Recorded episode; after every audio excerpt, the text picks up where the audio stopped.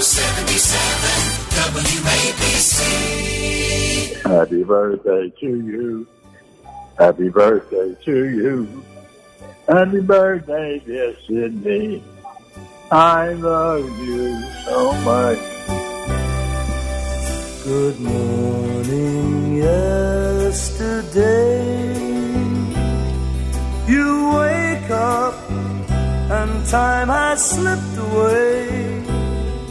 And suddenly it's hard to find the memories you left behind. Remember, do you remember? So, last Thursday night, Bernard, I uh, got a message on my phone and it said, 92% of your voicemail is now full.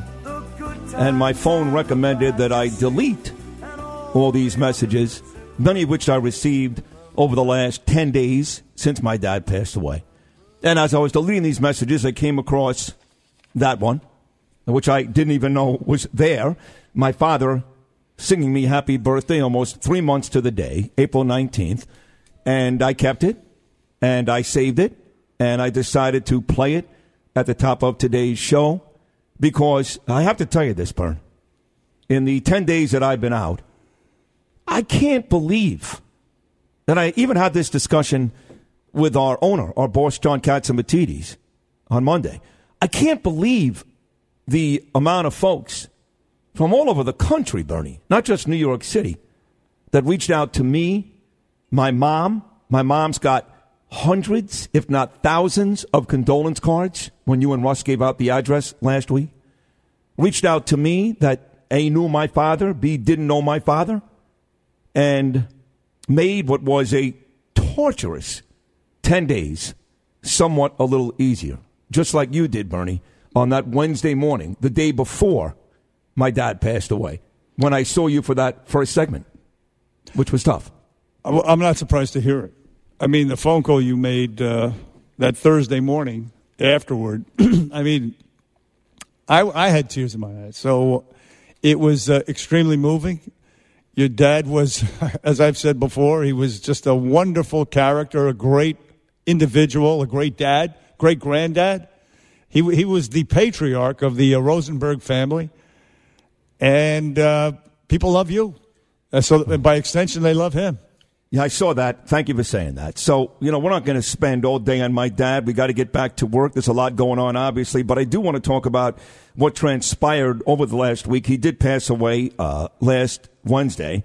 We had the funeral upstate on Friday morning. That was brutal. I had to stand by the by the gravesite when they put my dad into the ground and say some words about my father. And that didn't end well. I started to cry. My mom said, just get off. Um, that was Friday. And then we, after that, went back to my mom and dad's house in upstate New York and we began to sit Shiva, which of course is a week long.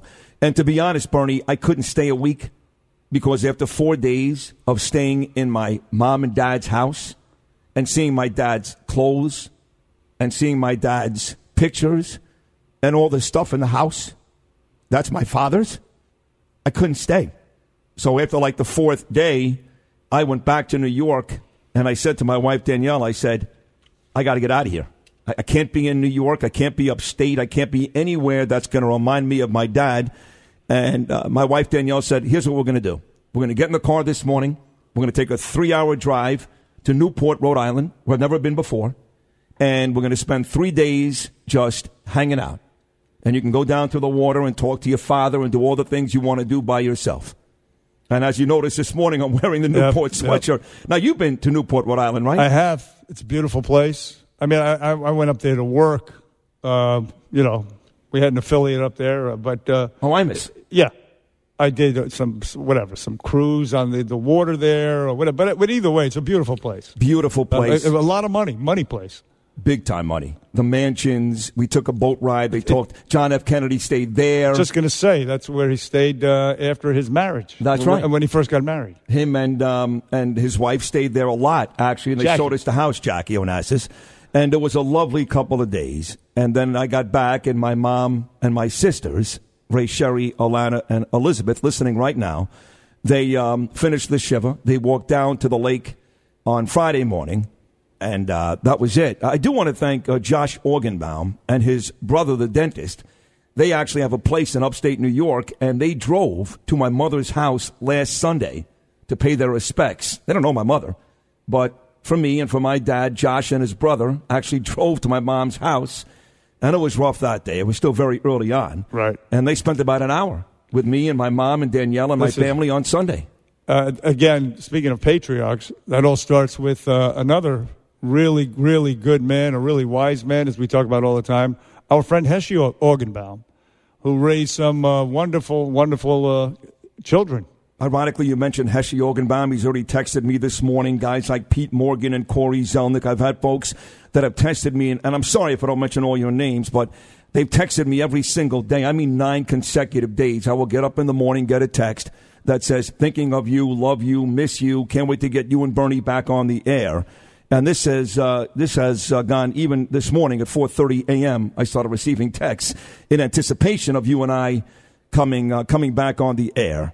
So uh, the last uh, time I was here, Bernie talked about was a Wednesday morning uh, little segment. Thursday morning, I called in to him and Russ when my dad, in fact, passed the night before. And and for me, and look, I actually felt bad at one point, Bernard.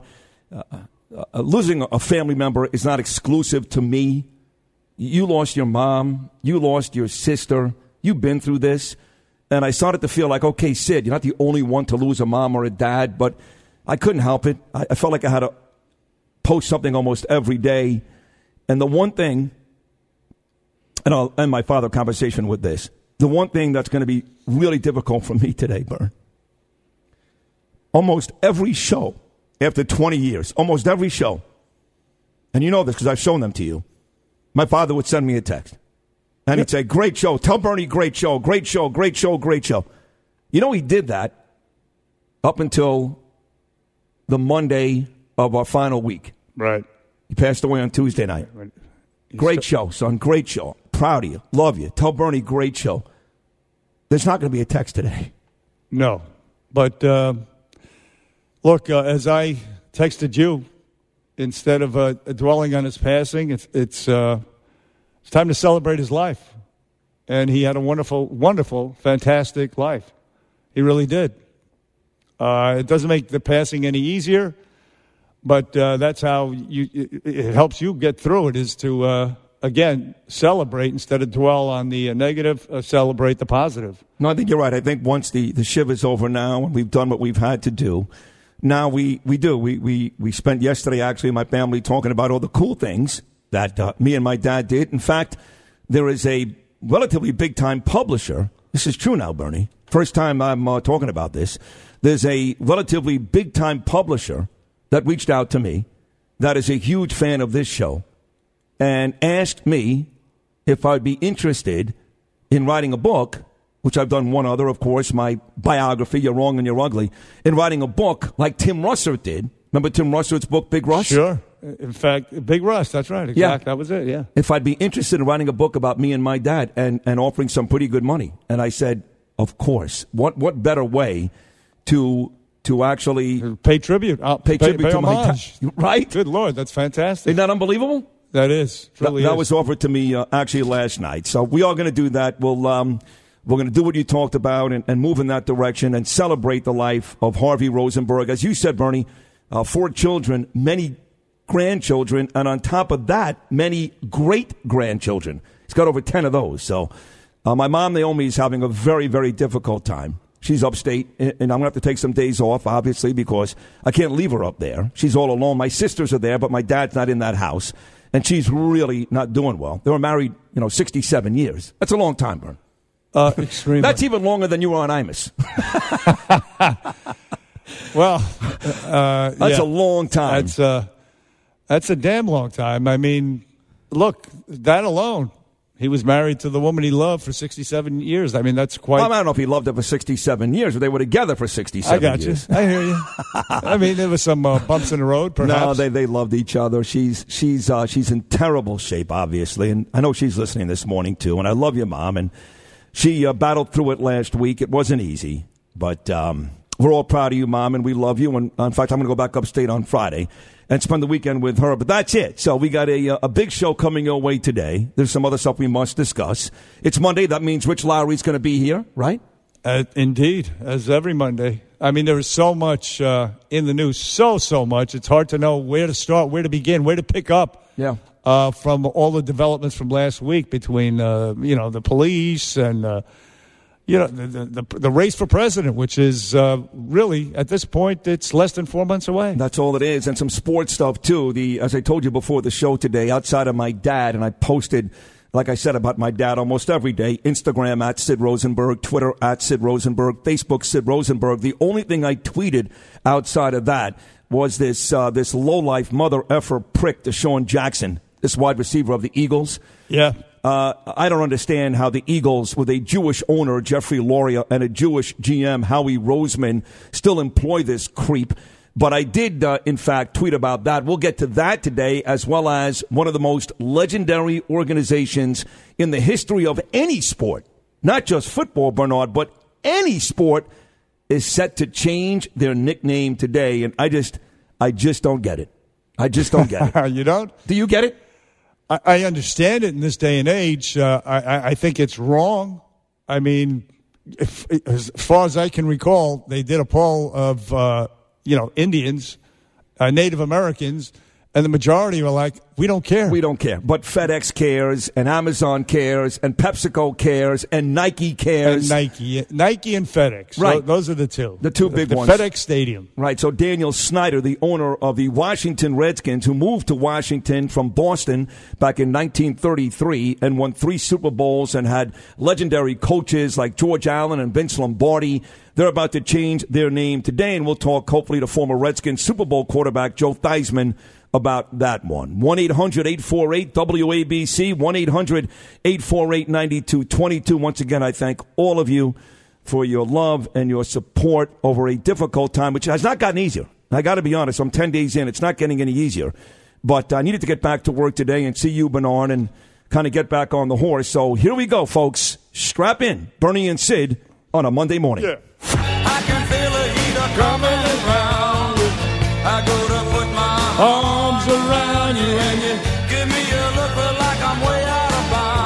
Back here on the Bernie and Sid Show, and everyone, the 77 WABC app. How's that for a welcome back? A little Bruce juice for you, Sydney. Big Harv was a huge Bruce Springsteen fan. I, I uh, specifically remember the Born in the USA tour when I went five consecutive nights at Giant Stadium. And every night I got more effed up than the next than the first night, the night before. And by the fifth night, he said, "Please tell me you're done going to these concerts. I could barely even walk in the front door." And I said, "Well, I, I have no tickets tonight, Dad." And he said, "Thank God." So he never really enjoyed Bruce Springsteen after that. I was a mess on that fifth night, but but uh, but he knows uh, he knows that I love Bruce Springsteen. So thank you for that. Yes, no, absolutely, absolutely. Whatever, whatever gets Sid Rosenberg through, it's a tough, tough time. But uh, you are a consummate pro, my friend. Oh, I got to tell you, Bernie. you really Come are. on, you are too. Thank Hey, you. listen, uh, uh, some of the minor, uh, more trivial news stories is that uh, Shep Smith has got a show on uh, CNBC, 7 o'clock at night. He's going to take, take the uh, news. I guess he lost out on MSNBC to the black woman, Joy Reid. He did. And by the way, The- the- Russ, uh, Russ Salzberg, thank you very much. Russ Salzberg is another guy that sent me messages every single day for like nine consecutive days and did a wonderful job filling in with you, Bernard, and uh, Frank Morano and Rich Valdez. So thank you for that, Russ. But yeah, I guess he lost out to Joy Reid. But you're telling me that Shep Smith, the guy that Yeah. anchored afternoons at Fox News, the best he can do is CNBC? CNBC. He is a white male, despite the fact that. Uh, But he's gay. I mean, despite that, I mean, it doesn't matter these days. Uh, you know, I, everything is upside down. It's got to be one way, and that's that. I would think the no, gay part- mitig- no mitigating circumstances. Really, you don't think the gay part would help him get It, something? it, it would be a card in his favor, yes, but apparently uh, he lost out to, ironically, the homophobe, the, uh, the the liberal, racist black lady uh, Joy Reid, who will now take the seven o'clock uh, slot on MSNBC, replacing the vaunted Chris Matthews. Yeah, I miss Chris Matthews. He, he listen, we were friendly with Chris. He went crazy, and that brings up another guy.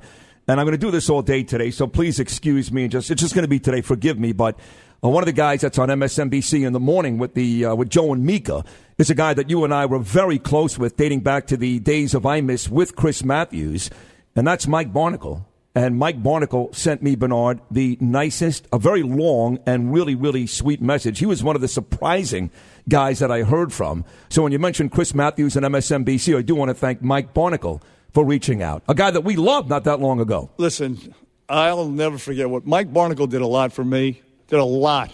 Speaking of dads, he once uh, set up a whole weekend. Uh, did Mike Barnicle from my father loved, of course, the Fighting Irish. They were playing BC in Boston. Wow. He set up. He got his tickets, hotel room, everything, the works, everything. Took us out. He was fantastic. He's been a great friend forever. He once donated to uh, Mr. Imus when we were raising money for Wounded Warriors. His wife is a big exec at a bank. Uh, once donated a million dollars to that cause. A million dollars. Wow. So, uh, look, despite the fact that uh, he's been captured, uh, he's got that Stockholm syndrome, as Bill O'Reilly alludes to in his uh, weekly column this morning. Uh, he, you know, the MSNBC Stockholm syndrome. You work there, you become brainwashed and uh, a little deranged. A little a TDS sets in. E- nevertheless, uh, we still Mike Barnicle is still a class act in that regard. Now, uh, a couple of uh, sad deaths. Jay Severin, who used to be a regular on the Imus show, he was a Boston uh, radio figure. He passed away. Yeah, he was actually a regular after the Imus show. He was a regular weekly guest on my show down in Miami. And I remember the first time he was on, my producer, Eric Langell, saying, Damn, that guy is smart. And he ended up working with Glenn Beck, of course, for many, many years on Glenn Beck's network before he died. But he was a very good friend of ours. You and I loved us. A wild guy, very smart, but wild. And he died uh, a young man. I think he was in his late 60s from cancer. That's too bad. I really did uh, I like Jay Severin a lot. Uh, during the time after we got fired, I did like four hours with him on the radio in Boston. yeah.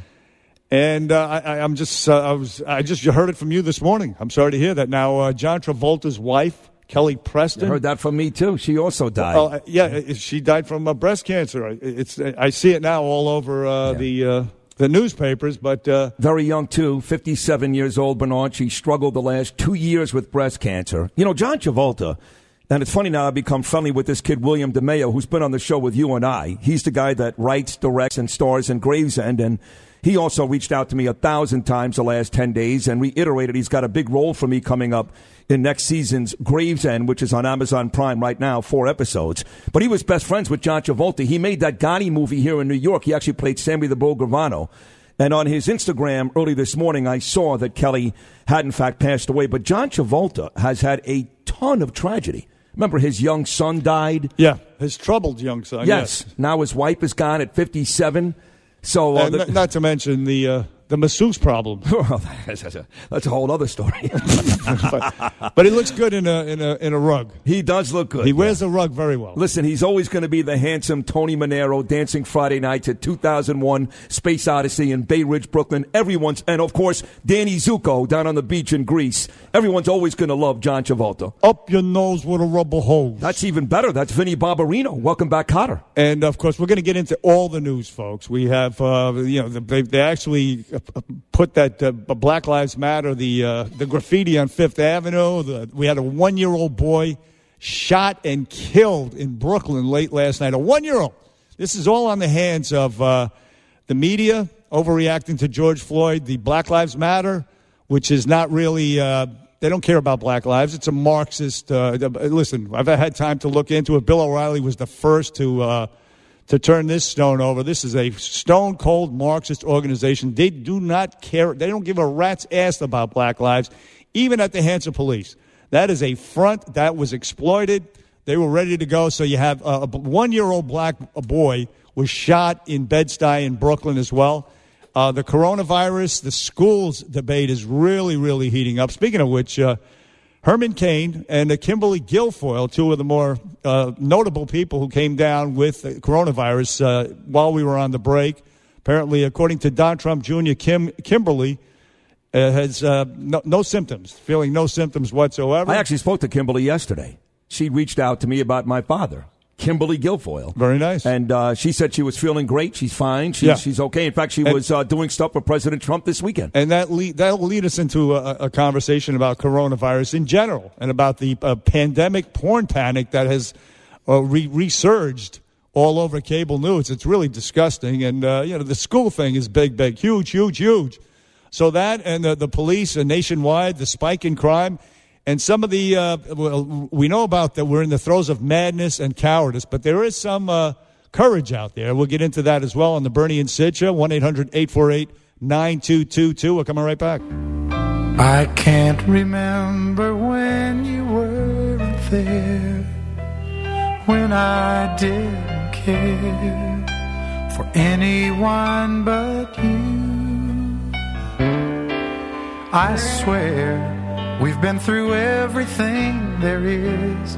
Can't imagine anything we've missed.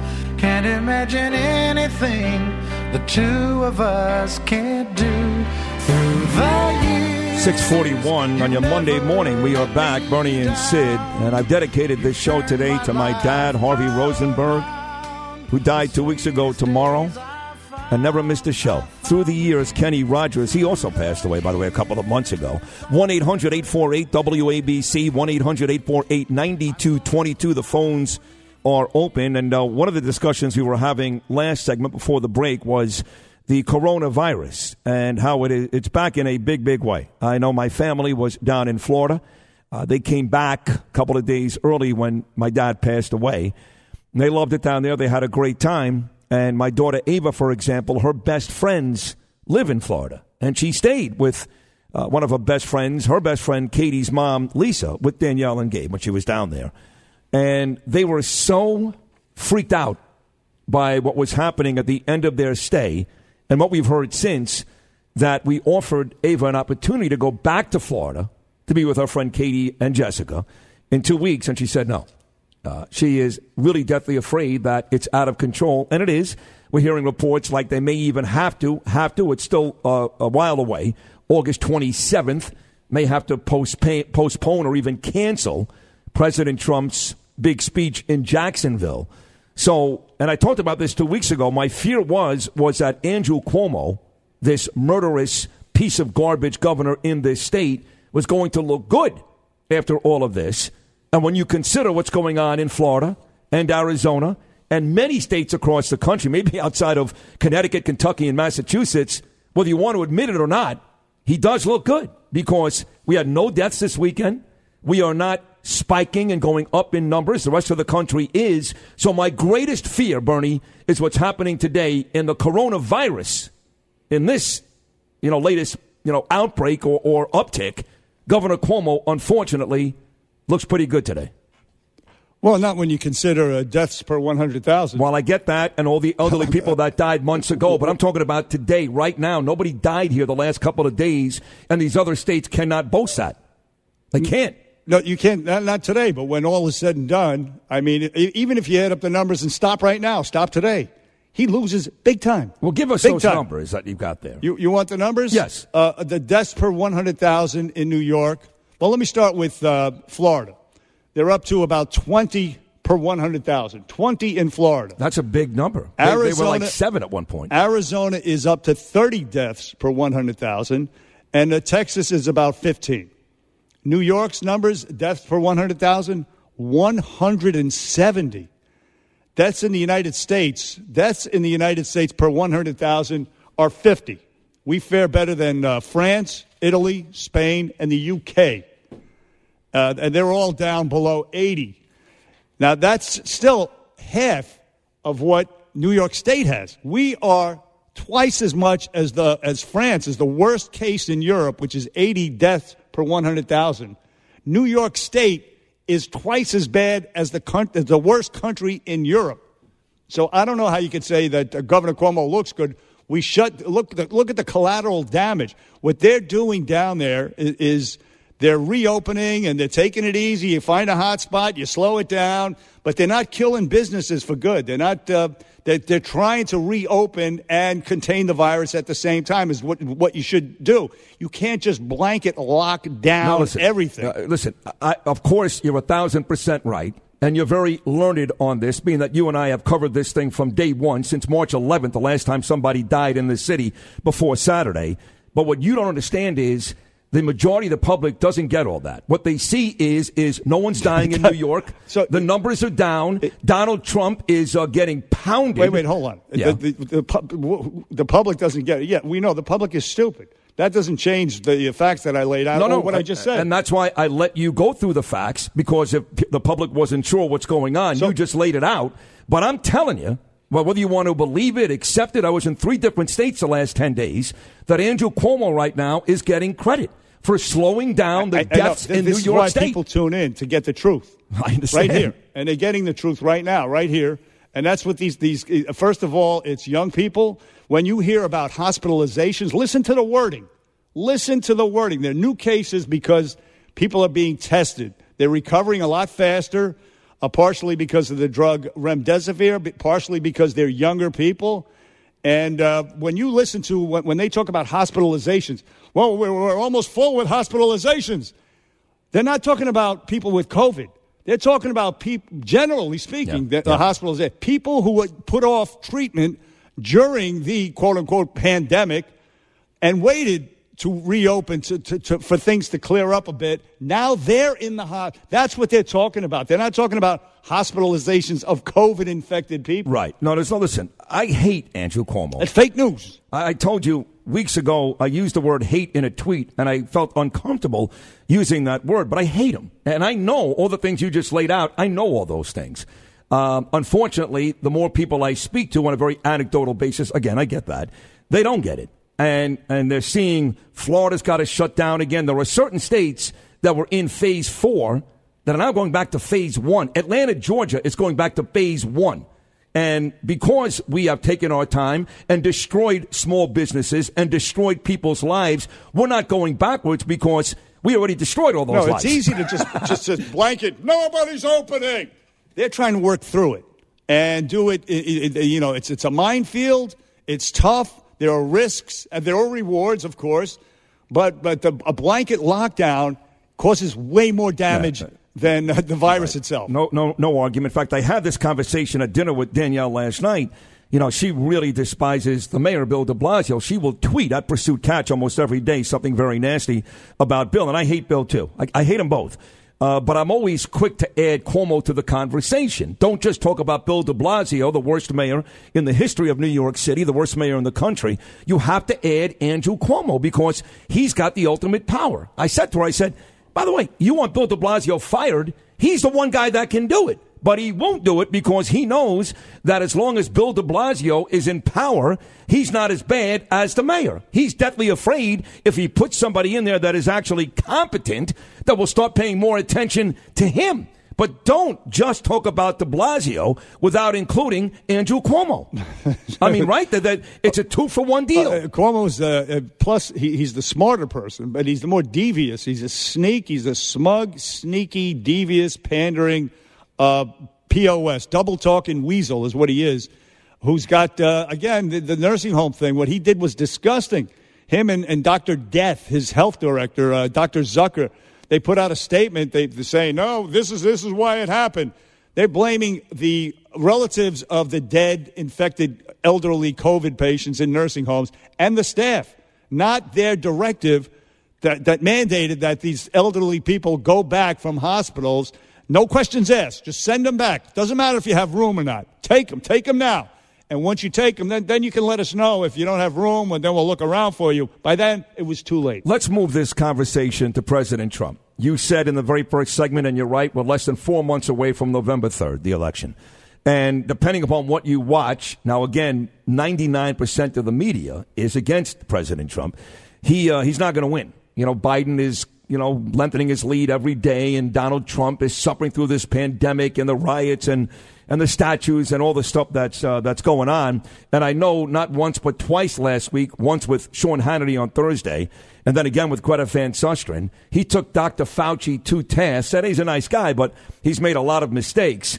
You, you, you do know, of course, I know you know this, that the a lot of the country is blaming President Trump for what's gone on uh, with the deaths and, and some of these uh, cities and states. And my question to you is, why? Because well, you you said you gave the answer yourself. Ninety nine percent of the media, this uh, pandemic, uh, a porn, a panic porn that we're going through.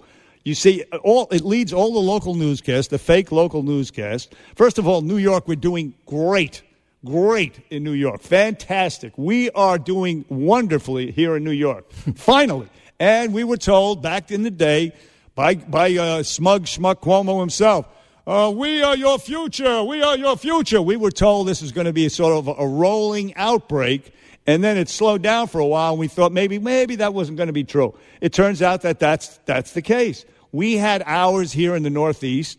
They're having theirs down there, but it's still not nearly as bad as what we experienced up here, especially in New York and New Jersey.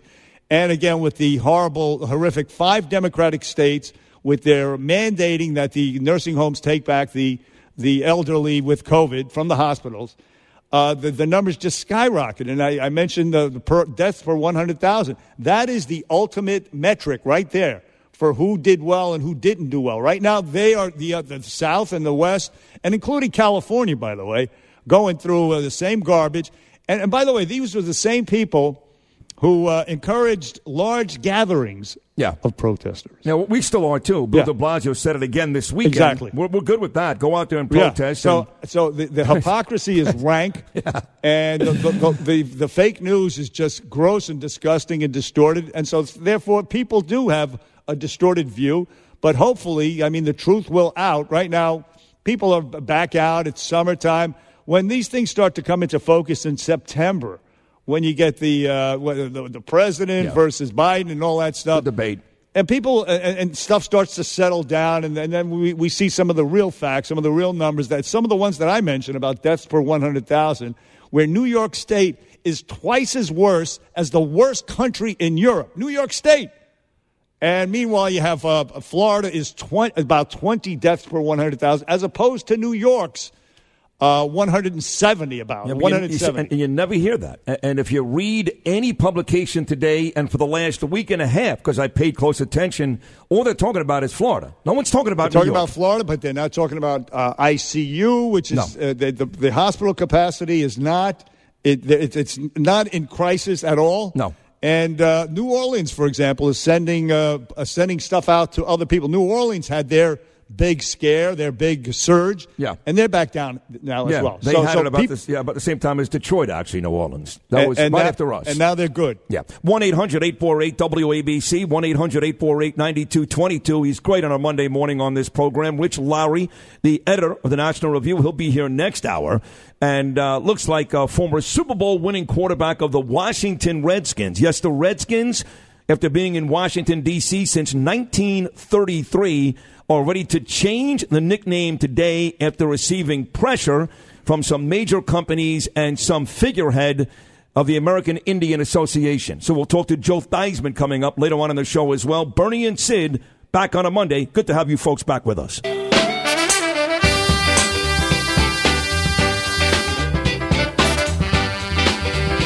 Back here on the Bernie and Sid Show.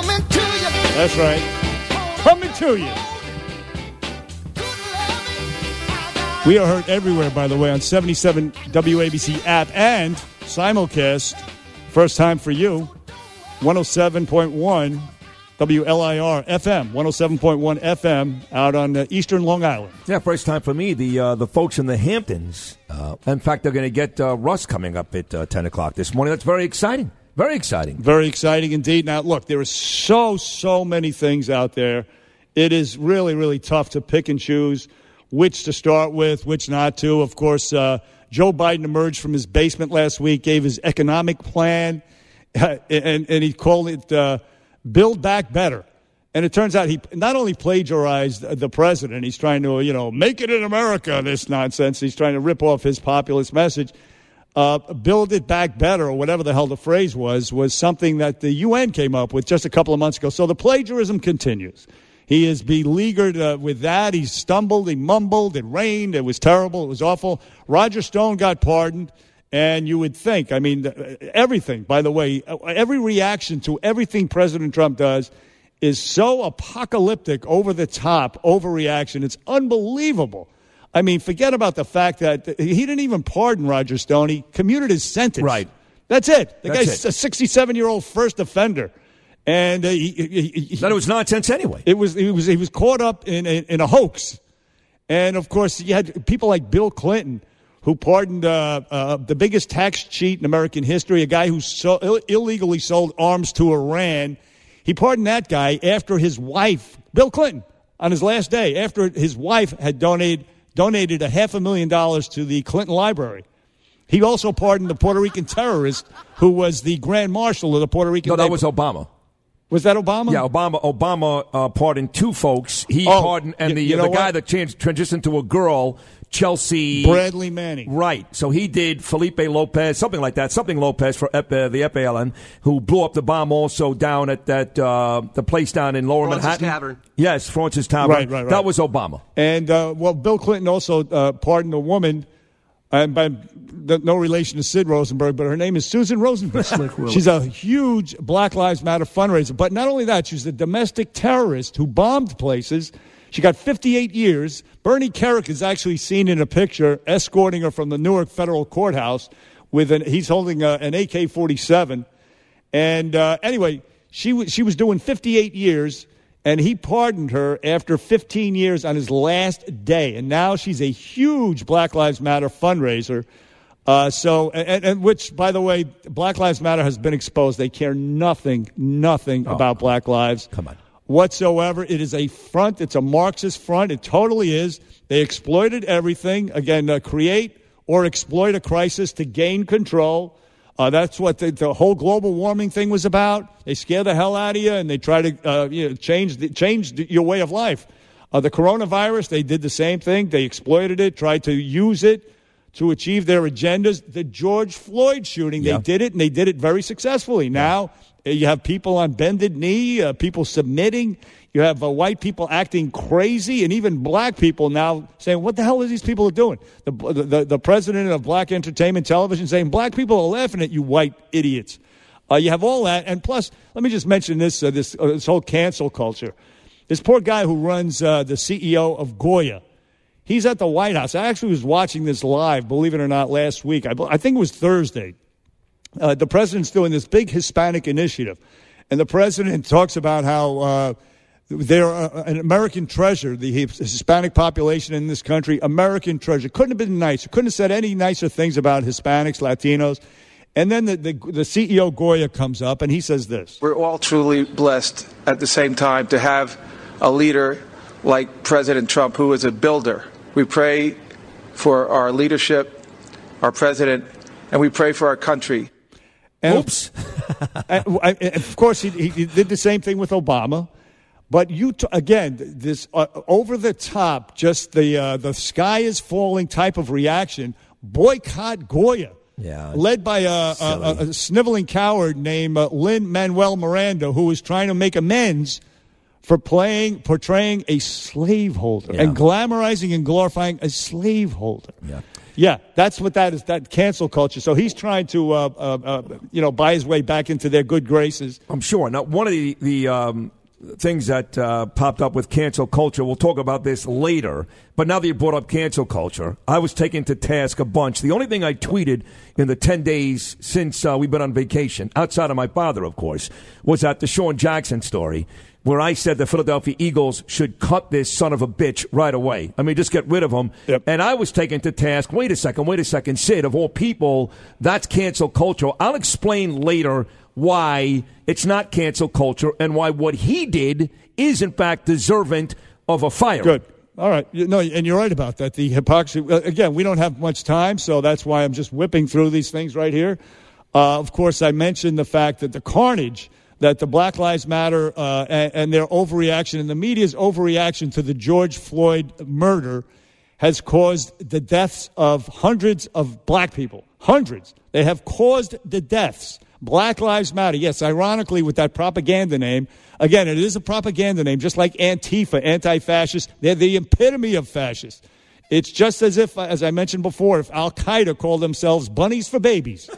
I mean, it's just, it's just, it's, it's just a stupid garbage. They should do it. Slogan. They should change And their the- name like the Redskins. this uh, punk De Blasio out there painting uh, gr- uh, that, that BLM graffiti on Fifth Avenue, and what, where, by the way, Lots of cops are stationed in, in Trump Tower. Yeah. But anyway, we'll get to that. It's NYPD cop in the Bronx. He's actually uh, put in a chokehold. And of course, all the newscasts are calling it it's a headlock. Now it's a headlock. Chokeholds are now headlocks. When you do it to a cop, it's a headlock. If a cop does it to a, a, a perp, it's a, it's a chokehold. Anyway, this is what that sounded like in the Bronx. This is the kind of respect the cops are going through right now. Take a listen. right here, he act gangster because he got a badge and a gun. F- out of here. Y'all niggas is pussy, bro. Y'all wildin', yeah. nigga. Y'all niggas is wildin', bro. Look, bro. What's up with you, bro? There's a, two, Yeah. two, two cops. Come on, Rata, f him up. His- F out of here. F out of here, nigga. You pussy, nigga. Yeah, hold that, nigga. Yeah, hold that, pussy. Yeah, look, All right, that's, that's all I can stand. You Hey, smoked him. this. So, yeah, Aye. so he's calling the P word. He's, he's saying S my D. They just smoked you, You, Oh, you hear my that? God. You hear that? Now that, that's what, what's happening now. Uh, Are you allowed to shoot that guy? Is that illegal? the uh, SBA, actually, the Sergeants Benevolent Association, our friend uh, Ed Mullins. Anyway, the association tweeted this out: Corey Johnson, your stupid law is about to be signed by New York City. In other words, cutting the cops. Uh, by New York City's stupid mayor, and it's time you both take your community input and grab these perps yourself. Because that's Bill de Blasio's new, new plan is to send community organizers into uh, the, these dangerous hoods. A- a- anyway, you just hear that. That is absolutely disgusting. By the way, uh, uh, uh, SBA, they tweeted at uh, Ingraham Angle, at uh, Candace Owens, at Tucker Carlson, and at Judge Jeanine, and at John Catsimatidis, JCats 2013, uh, believe it or not, just reaching out to everybody. Now, there is some sanity. There was uh, uh, this carnage going on in the black communities around the country, and it is. Local news doesn't tell you that. The local news says, well, yeah, there was a spike in crime in Bed-Stuy or. Uh, Fake news. Yeah, up in, uh, you know, uh, b- b- b- up in Martin Luther King Boulevard in Harlem or whatever, excuse me, Adam Clayton Powell Boulevard in Harlem. They don't mention that it's a national epidemic, really, right now, all caused by the overreaction to the George Floyd murder, on which we were all united. Yep. And Black Lives Matter and Antifa hijacked it along with the help from the media. Anyway, Marce- Marcellus Wiley, Oh, former big time football player. him along with uh, your friend Jason Whitlock, uh, they have they have a, they have a pair, and this is what he said. Marcellus Wiley said on Fox Sports himself about the uh, a the NBA being allowed to wear stuff on the on their jerseys, and b about the problem in the black family in the communities without fathers. Listen to him.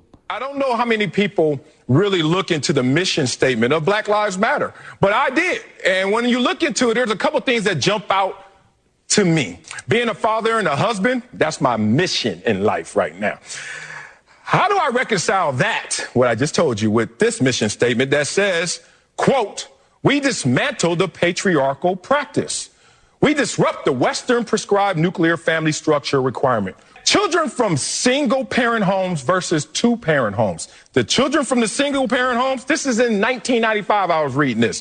Five times more likely to commit suicide. Six times more likely to be in poverty. Nine times more likely to drop out of high school. Ten times more likely to abuse chemical substances. 14 times more likely to commit rape. 20 times more likely to end up in prison. And 32 times more likely to run away from home. I knew that. You know why I knew it? Because a lot of my friends didn't have family structures that were nuclear like mine, and they found themselves outside of their dreams and goals and aspirations. And he goes on, but he goes on about single parent homes and uh, et cetera, et cetera. Well, one thing about Marcellus Wiley, who went on to have a very, very good NFL career, big time defensive lineman, he went to Columbia. I He's know. no dummy. Because he had good parents that, Yeah. that, that made him get a good education. This is what I've been saying forever. Hey, uh, Co- uh, School Chancellor Carranza, blacks are capable of passing your stupid uh, test to get into elite schools. They're capable. And none other than uh, he found religion, this guy, Don Lemon. That's all I can say. There is some hope. Don Lemon said this about the black family as well. Take a listen. More than 72% of children in the African American community are born out of wedlock. That means absent fathers. And the studies show that lack of a male role model is an express train right to prison. And the cycle continues. So please, black folks, as I said, if this doesn't apply to you, I'm not talking to you. Pay attention to and think about what has been presented in recent history as acceptable behavior.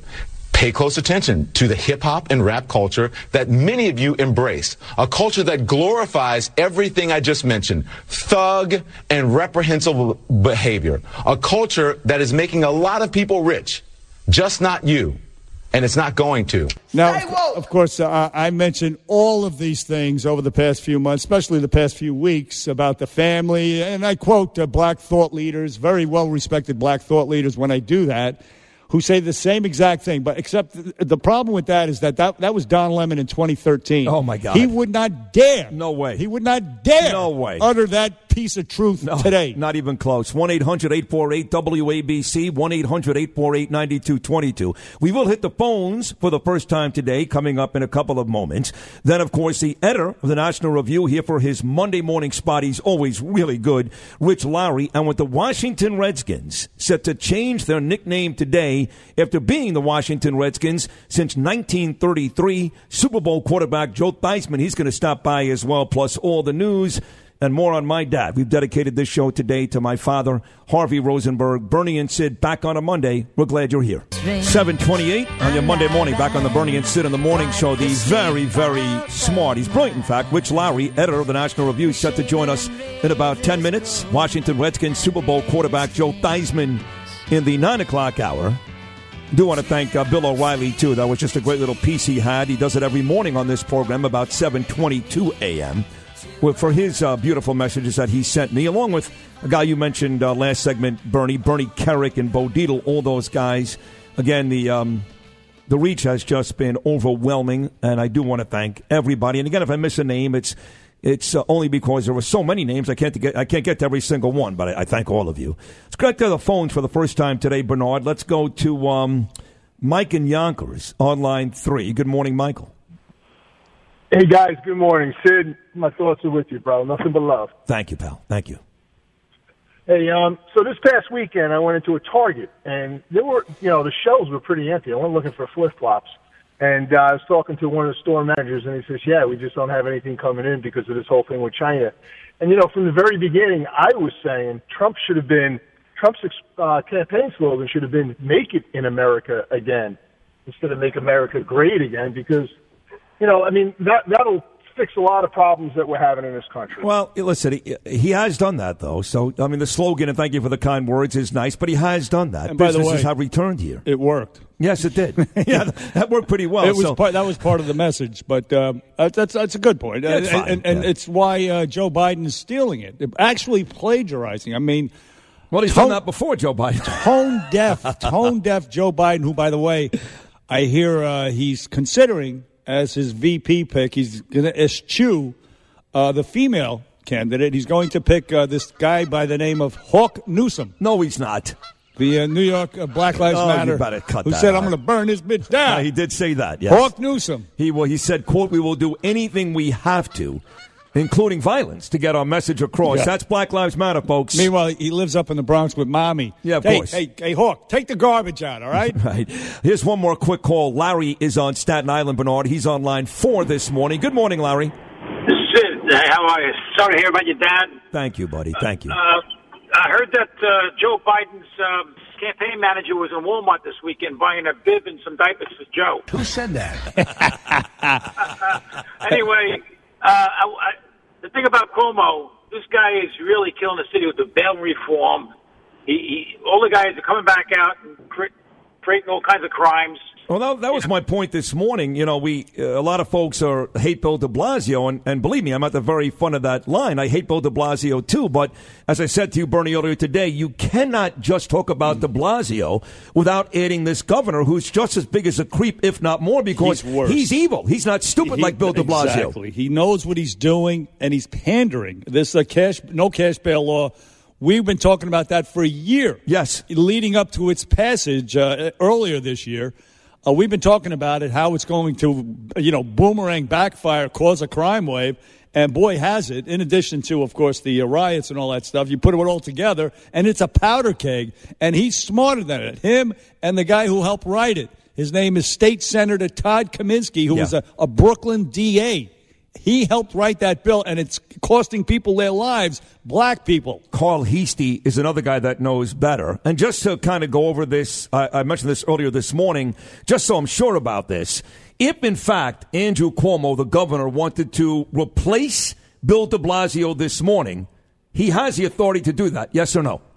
Uh, he can, he can do it, but I believe uh, it would be Jumaane Williams who would replace him. So, in other words, Oh, there's boy. no. Uh, I mean, the alternative may be worse than the. who, who knows? I mean, don't may- know. Maybe Ju- uh, I doubt it, but uh, maybe Jumaane would be better. Be, it couldn't be much worse than Bill Yeah. De Blasio.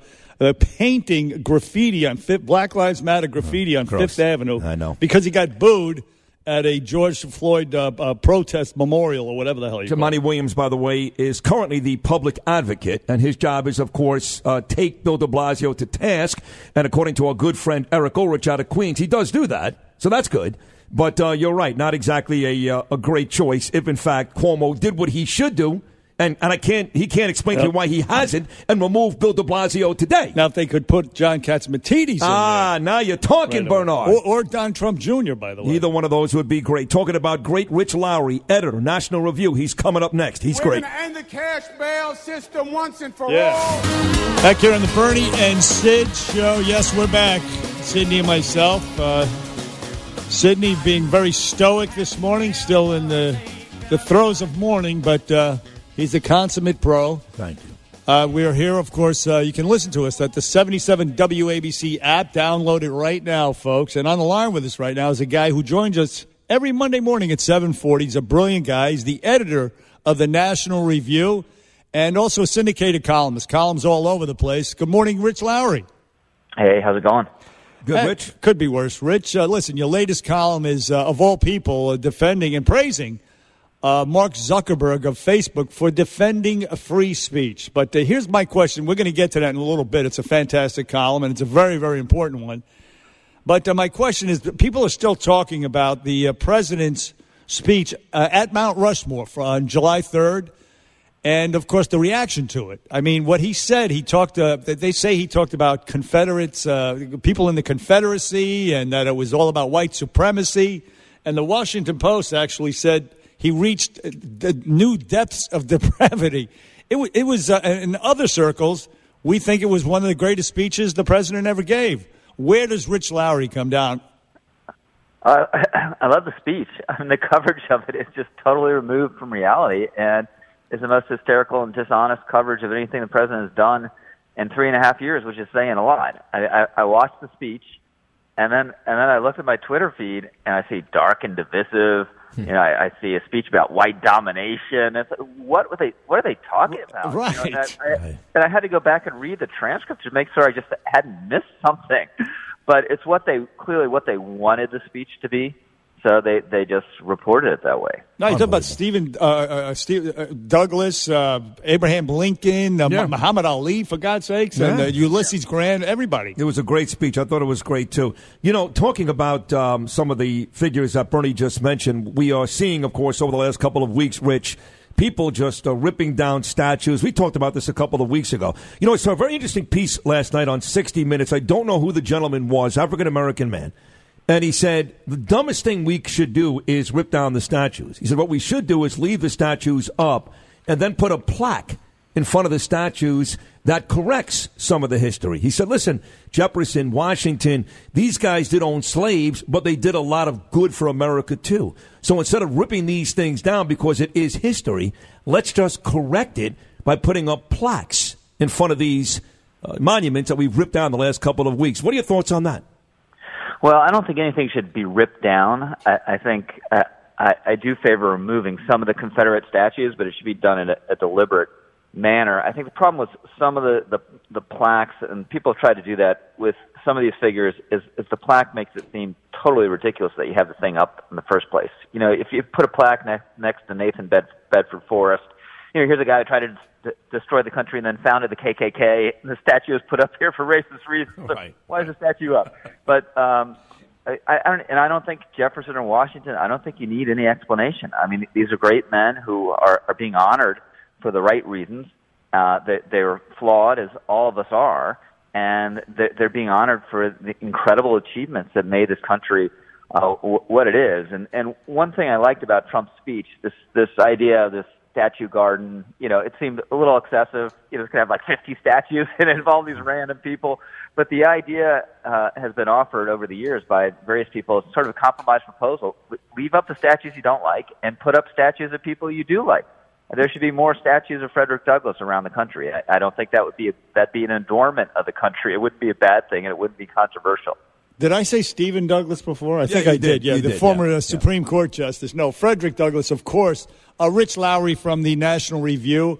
Uh, Rich, uh, also you have uh, an unbelievable turn of events uh, with this cancel culture. It's been going on, but it's reached uh, really a boiling point. Uh, with the uh, the CEO of Goya Foods, he he goes to a a, a Hispanic opportunity, uh, you know, press conference with the president, praises him, says we're blessed to have this president. He did the same thing with uh, Obama. And again, the apocalyptic, over the top reaction to stuff like that. Of course, uh, I mean, it's designed obviously to shut down free speech, which is what you talk about in the uh, Mark Zuckerberg piece, uh, that, that- your latest column. But uh, give us your thoughts on that and the, and the reaction to it. Of course, uh, being led, I believe the boycott Goya thing is being led by uh, Lin Manuel Miranda, who himself was victimized because he glamorized and glorified uh, Hamilton, who owned slaves. So uh, I'm not sure. Did um, did Hamilton own slaves? I'm I'm not sure Hamilton Well, slaves. you know, he he that, that that always was a question mark to me. He married into a family that owned slaves, Oh, okay, right, the right. Schuyler's, uh, up in uh, upstate New York. Got it. So Goya, it, it's it's ridiculous. It's another indication that a, a lot of people in this country just can't stand the idea that anyone disagrees with them. And Goya, it's a it's it's this isn't like fancy food, you know, it isn't foie gras. It's like a, a, a staple uh, for uh, for families, and they do an enormous amount to serve uh, poor people. So why would you punish this company just because the CEO says something you dislike? And and and the idea that you know what beans we buy, uh, we can only buy beans from companies with with CEOs, you know, with views we all approve of. I mean, it's just perverse. It's just it's this ongoing insanity that's that's getting really is. worse by the day. Well, and But, uh, but you guys, I'm surprised you guys haven't worked worked your way up to the worst thing that's happened in America. the worst thing that's happened in America. let, let me think about it. Give, give me one hint. It- Well, well, you should know. Tw- Twenty bed and bath locations closing around the country. Oh my God, Bed Bath and. Beyond, and it's it's so funny you mentioned that, Rich. Just yesterday, I bought my wife Danielle a robe on the one on 89th and Broadway, and I did see that story, and it was heartbreaking. it, it actually oh, is sad. It is sad. I love those Yeah. stores. Oh, that store is the best. I walked around for 20 minutes there yesterday. You see, Rich, I left a uh, lasting impression with you on Bed Bath and Beyond. hey, you know, but talking about all these issues and President Trump with the speech and the Goya and all that stuff, every time you come on, every Monday, I ask you the same thing. If, in fact, the election was tomorrow and not November 3rd, who would win? And without any hesitation, every single time you've said Joe Biden. Now, just so you know, I asked Bill O'Reilly the same thing on Thursdays, and the last two times I asked him that question, he agreed that Joe Biden would in fact win tomorrow. This despite we know the silent majority and the Trump folks that are afraid to say it. So I'll ask it again with all this stuff going on with Trump the last couple of weeks and months. If the election was tomorrow, who's the next president of the United States? Oh, Trump will get his head handed to him tomorrow. Head uh, handed? oh yeah. No, it's You know, give me give me some that- numbers when you say head handed. What give me some numbers. Well, you know, he's losing by nine points nationally, and let's say that's exaggerated, and uh, uh, you know, people are, are shy Trump supporters. So you know that gets that lead down somewhere. You know, even if it's half, that's that's a that's a loss, a pretty handy loss. Um, and and the big thing is, which we haven't talked about uh, in a while, is you got the COVID thing still going, and people really disapproving of his handling of this this crisis. Uh, and I just don't see how there's any way around that for him uh, at the moment. I mean, he, he needs that to get better. Uh, and needs the economy to improve to to have a puncher's chance. Now, still, you know, we're gonna we got more than three months left. We're going to enter a phase where every day feels like a year. So there's time, but there, there's no doubt he, th- this will be now. I, I would say probably the most amazing comeback victory of any incumbent president if he wins. Let me just say this as a Trump supporter. So we have them right where we want them, exactly where we had them four years ago. And uh, of course, uh, the elections are decided not by national vote or national polls. It's it's by state by state, which he won uh, handily last time around. Also, he ha- President Trump has uh, uh, amongst his, his supporters are more enthusiastic, way more enthusiastic than Joe Biden's, who, by the way, came out this week, gave a press conference, and of course is being accused of plagiarizing Trump's uh, position, appropriating it, and also his build build it better, uh, whatever the slogan was, ripped off from uh, the UN. So he keeps putting his foot in his mouth. Yeah, so I look back the, four years ago, basically today, Trump was down six to Hillary, and he's down like eight eight point eight to Biden. So you, you, th- there's reason to say what you, what you just did. You know, it, it was bad, and the coverage was uniformly bad at that time. No one gave him any chance, except for for folks like you, Bernie. Um, so yeah, so yeah, I, I'm never going to count him out. It's just it, it looks grim, and if it were held today, it, it would be bad. Let me just say, let me just say, held today. Let me just say this for the good of the country. I think you know, if Biden gets elected, we're done. We're Yeah. toast. Yeah. Then, then we have AOC and uh, you know Speaker of Black Lives Matter running this place. She'll be the Speaker of the House. One, last one, Rich. You're a big sports fan. I love that about you. Big Yankee fan, Virginia guy, D.C. guy. And uh, it was announced that at some point today, it looks like the Washington Redskins, one of the great organizations in any professional sport, are set to change their name to maybe the Washington Warriors or the Washington Red Tails for the Tus- uh, Tuskegee uh, National Airmen. Uh, they're going to change the name that's been around since 1933. I think it is absolutely ridiculous. What do you think? I agree. I mean, no one would call them that today, right? Um, so it's an anachronism, but it's a harmless one. No, no one roots for the Redskins and says, "Oh, this is what I'm going to go call Native Americans," because this is a team name. Uh, it, no, no one say, "Oh, the, the cheerleaders are the Redskinettes." So that, that's what we that we should that's what we should call Native American women. It's it's totally a manufactured controversy. It's a a, a great tradition uh, in Washington. I'm, I've always been a Redskin hater, even though I grew up in, in, in Washington. But the burgundy and gold, the fight song, uh, the name, the logo, all of that is is a wonderful tradition, uh, and it's being destroyed pointlessly. I Right. mean, no- it doesn't affect anyone's lives negatively. That that's what that team is called. Just quickly, as you pointed out, they did a poll among Native Americans. They don't care. Right, they don't care. But unfortunately for them, FedEx cares and uh, Nike cares, and w- when they care, that's uh, that's when it's all over. Such great tradition, right? George Allen, Vince Lombardi, all those guys, part of that great Redskin organization. Hey, Rich, as always, you were amazing today. Thank you so much for your Monday morning presence. We'll do it again next week. Have a great week. All right, Rich, thank you very much. The great Rich Lowry, 1 800 848 WABC, 1 800 848 9222. Talking about the Redskins, Super Bowl winning quarterback Joe Theismann set to stop by in the 9 o'clock hour, get his thoughts on this. Plus, uh, more on my dad coming up in about eight minutes. Bernie and Sid on a Monday. I forgot to tell you, Bon Jovi also texted me. I'm the broken For my dad. heart. Well, this is a perfect song for you right I know. now. Yeah. Yeah. Uh, back on the Bernie and Sid show, heard everywhere on the 77 WABC app. And as I mentioned, a million things uh, out there, lots of stuff. One thing we haven't talked about is the uh, big debate over whether or not to reopen schools. Well, I mean, you got the uh, carnage out there, Yeah. you got Biden and uh, Roger Stone, and the coronavirus spreading all over the place. But with notwithstanding that, should we reopen the schools? Of course, uh, the science and the data says yes. But we're not going to. We've uh, already been told basically that for my son Gabriel, he's in private school, and for my daughter Ava, it's going to be staggered. So they'll go to school one week and they'll stay home the next week. By the way, that's from my son. My daughter may not go to school at all, uh, but it, at the very least, at the very least, here in New York City, with this a-hole mayor and this uh, murderous governor, uh, these kids, my kids, will not be going to school every day this fall. They won't. And of course, uh, kids don't transmit the, disease. They hardly show symptoms. Uh, and and the, the downside, the emotional, the mental problems that they suffer, is uh, you can't even measure that. Uh, and of course, child abuse reports are, are, are down drastically. And that's because the kids don't go to school.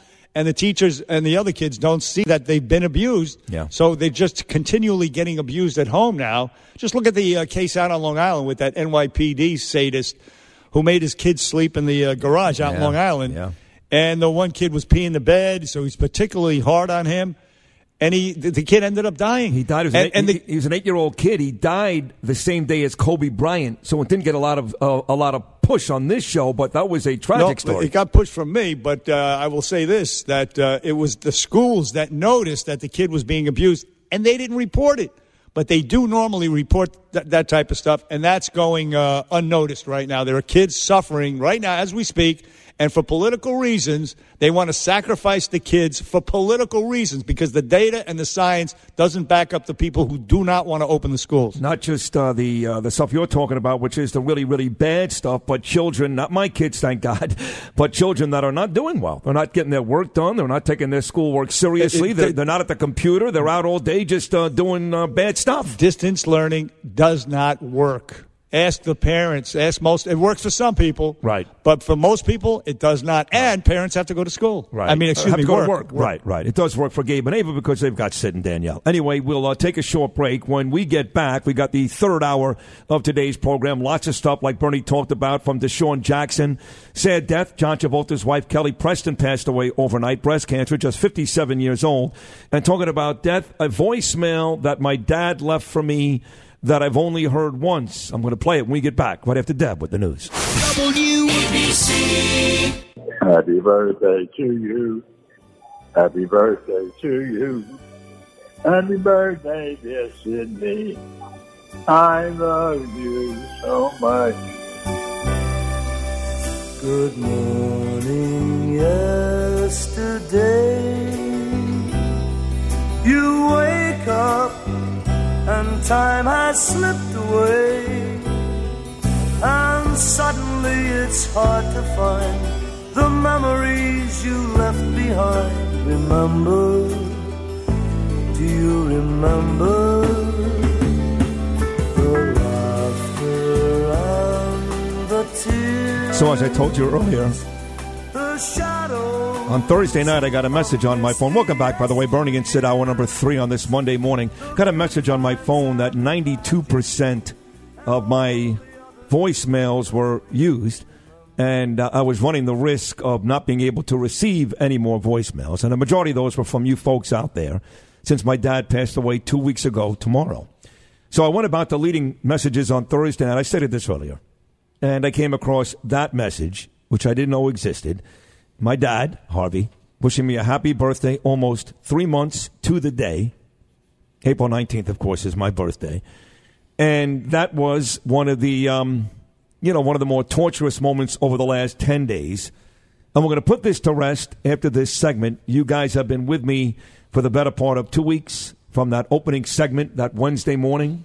He died that Wednesday night to my 7 a.m. call in with Bernard and Russ that Thursday morning to where we are now. I, I am I'm overwhelmed by the amount of uh, folks that have reached out to me and my mother, who has received thousands of condolence cards in upstate New York.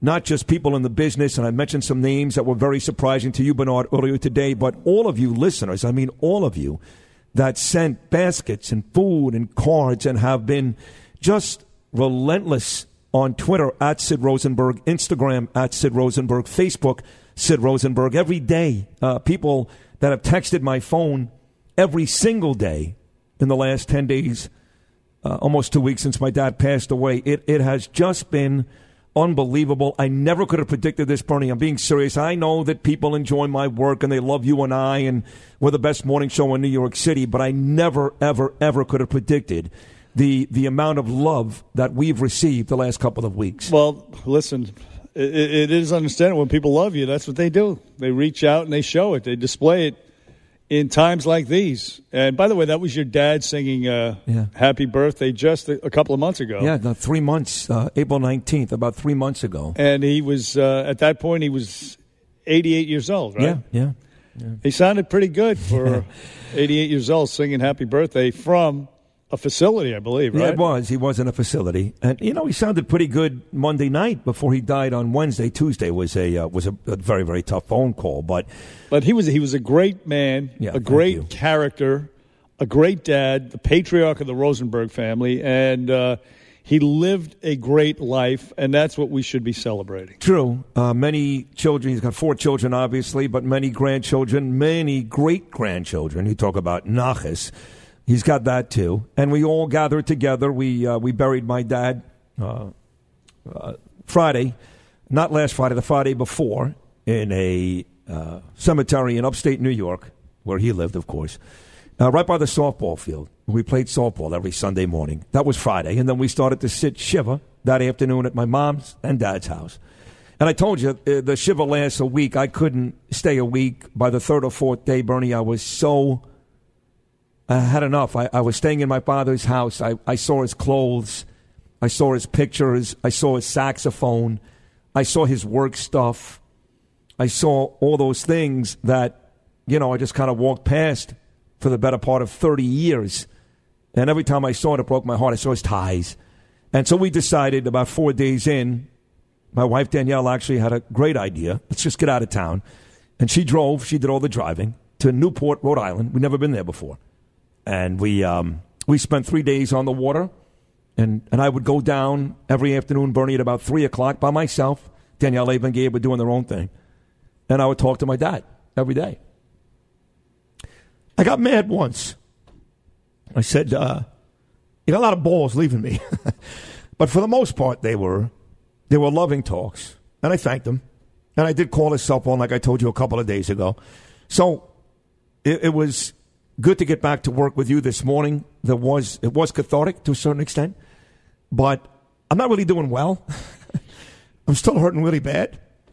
But um, you're right. It's time to celebrate now and move past the the sadness that I've endured the last instead of weeks. dwelling on the passing, celebrate the great life. And he did live a very, very wonderful life, uh, to use the phrase of a movie, but uh, until the end where he suffered. I know he did the last few months.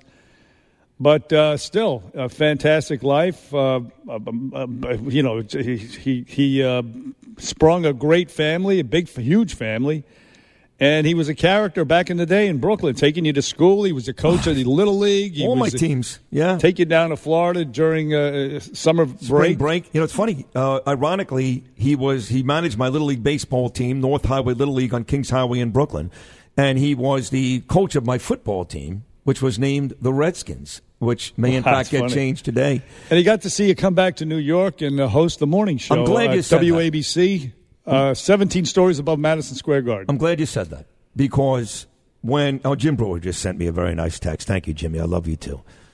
When I was going through all of my real travails, He heard you were taking names. hey Jim, I'm keeping score. You're lucky you just made it in the good book. That's right, Bernie's right. When I was going through all my difficulties, and, and, and everybody just, you, you know, Bernie, everybody just kicked me in the face. Every writer in the New York Daily News, Miami Herald, it was Sid's finished, his career's over, you know, he's a, he's a loser, he's this, he's that. As tough as it was on you, can you imagine how it was on your parents and, and your dad? Yeah. I mean, you're only as happy as your unhappiest child, and to be to read stuff like that and to see what happens, it hurts a parent so deeply. And to see your resurgence, uh, your comeback, had to be so uh, gratifying, rewarding to uh, Harvey. Well, that was the um, the message I received over and over again, Bernie, from folks in the business and people, just listeners and fans out there, that what a blessing it was that your father, when he did leave, saw you uh, at your best. Because it, it was a very difficult run in this business for me for the better part of 16 years. And the last four years have been great. You know, I told you this when I called in that last Thursday. I spoke to him Monday night, the week he died. and He was he was okay, but he knew he was very very sick. And then we got the message on Tuesday when I called you that he had about 48 hours maximum. And I called him Tuesday night, and I said, "Pop, be honest with me. He lies to my sisters. He didn't lie to me ever. Sometimes his truth hurt, but it was always loving." I said, "Dad, be honest. I get tired." And he said, um, Yeah, Sydney, I'm tired. And I, I felt like, You can go now. You know what I'm saying? Yes.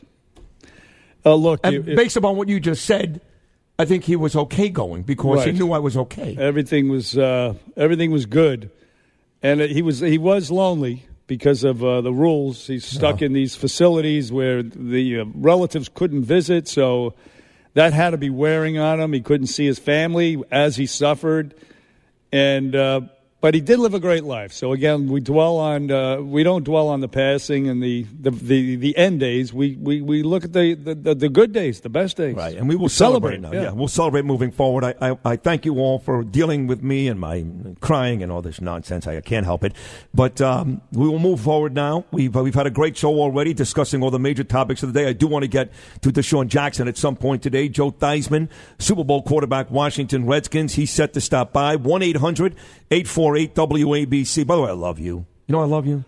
I love you so much, man. You, you, you, you, you, you just forget about being the best partner I've ever had, and I've had a lot of them. Joe Benigno, O.J. McDuffie, Jody McDonald. I've had a lot. You're the most compassionate, sincere, nicest, loving person I've ever worked with. And I know you've lost your mom, you've lost your sister, and your dad, quite frankly. My dad's age is not doing well either, but it doesn't matter. Anytime I need support, man, you're always there Uh, for me. So thank you. Very nice of you to say. I love you too, Sydney, and uh, so so do a lot of people. Just remember that when things get bad and get tough, people love you. I saw that these last two weeks. 1 800 848 9222. Keep it right here, Bernie and Sid, back on a Monday.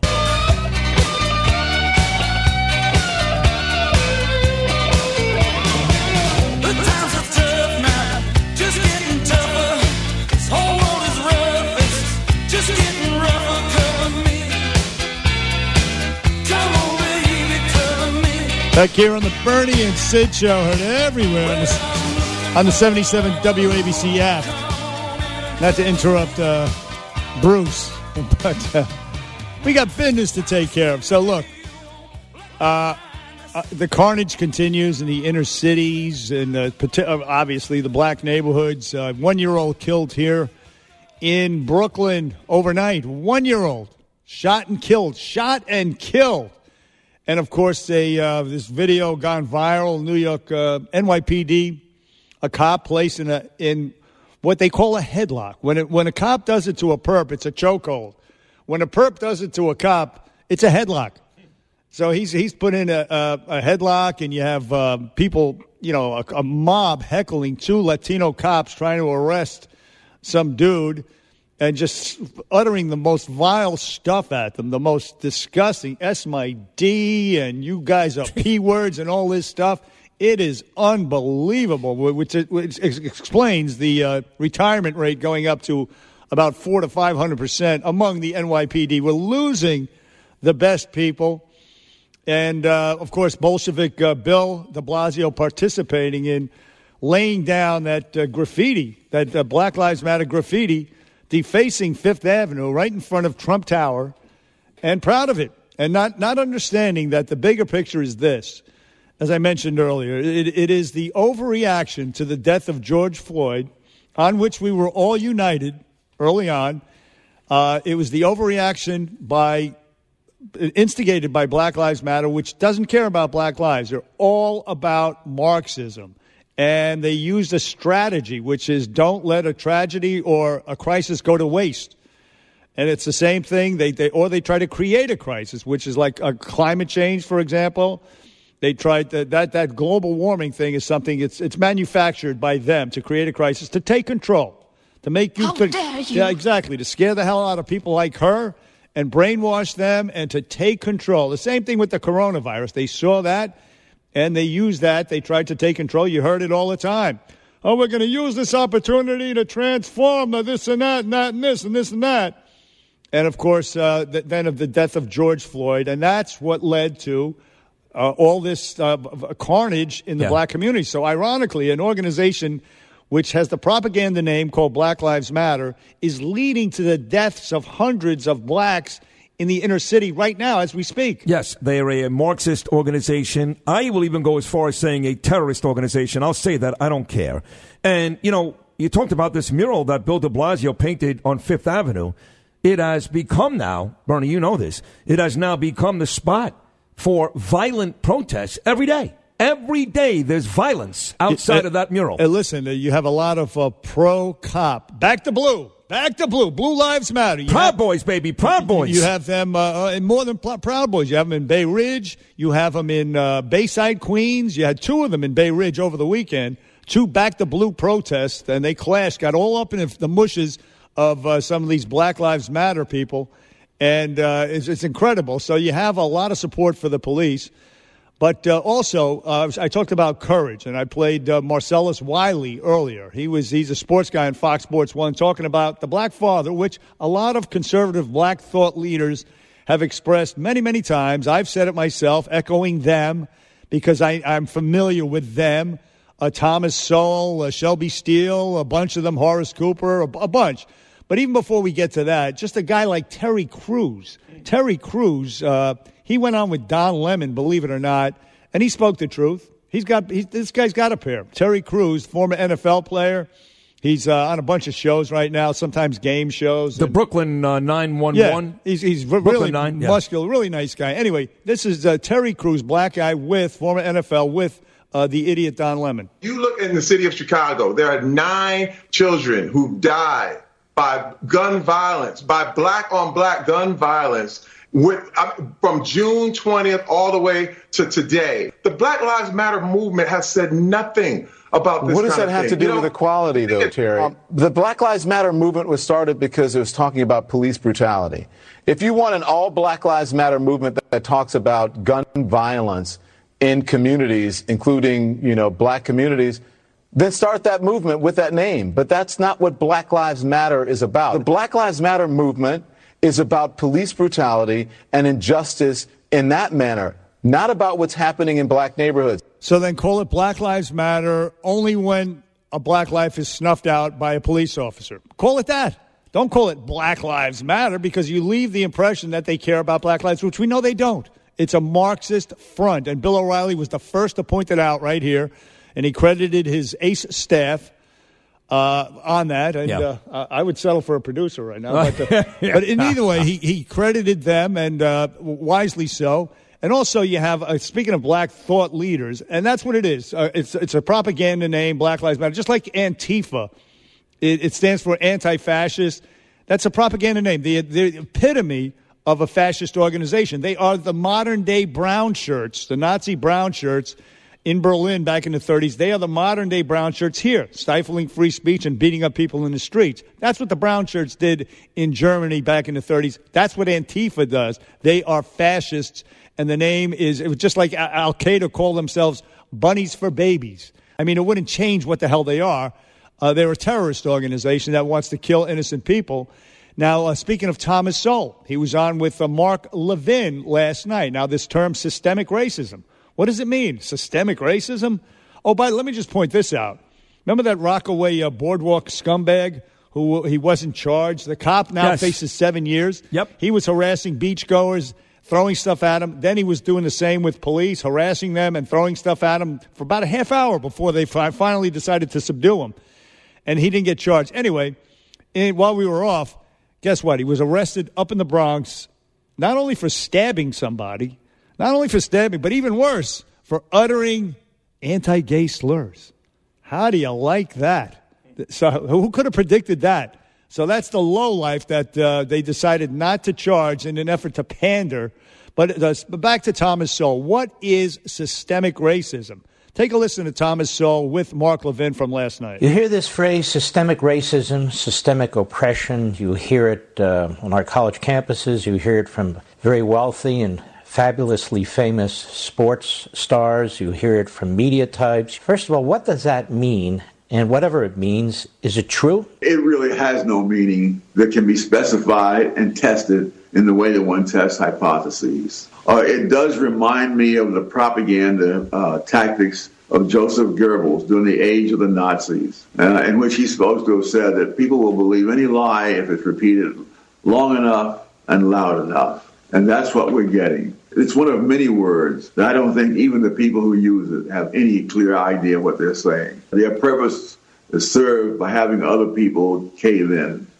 Systemic, or how about systemic cowardice, systemic pandering, systemic submission that's going on right now in this country uh, among this corporations, among uh, sports organizations, the NFL in particular.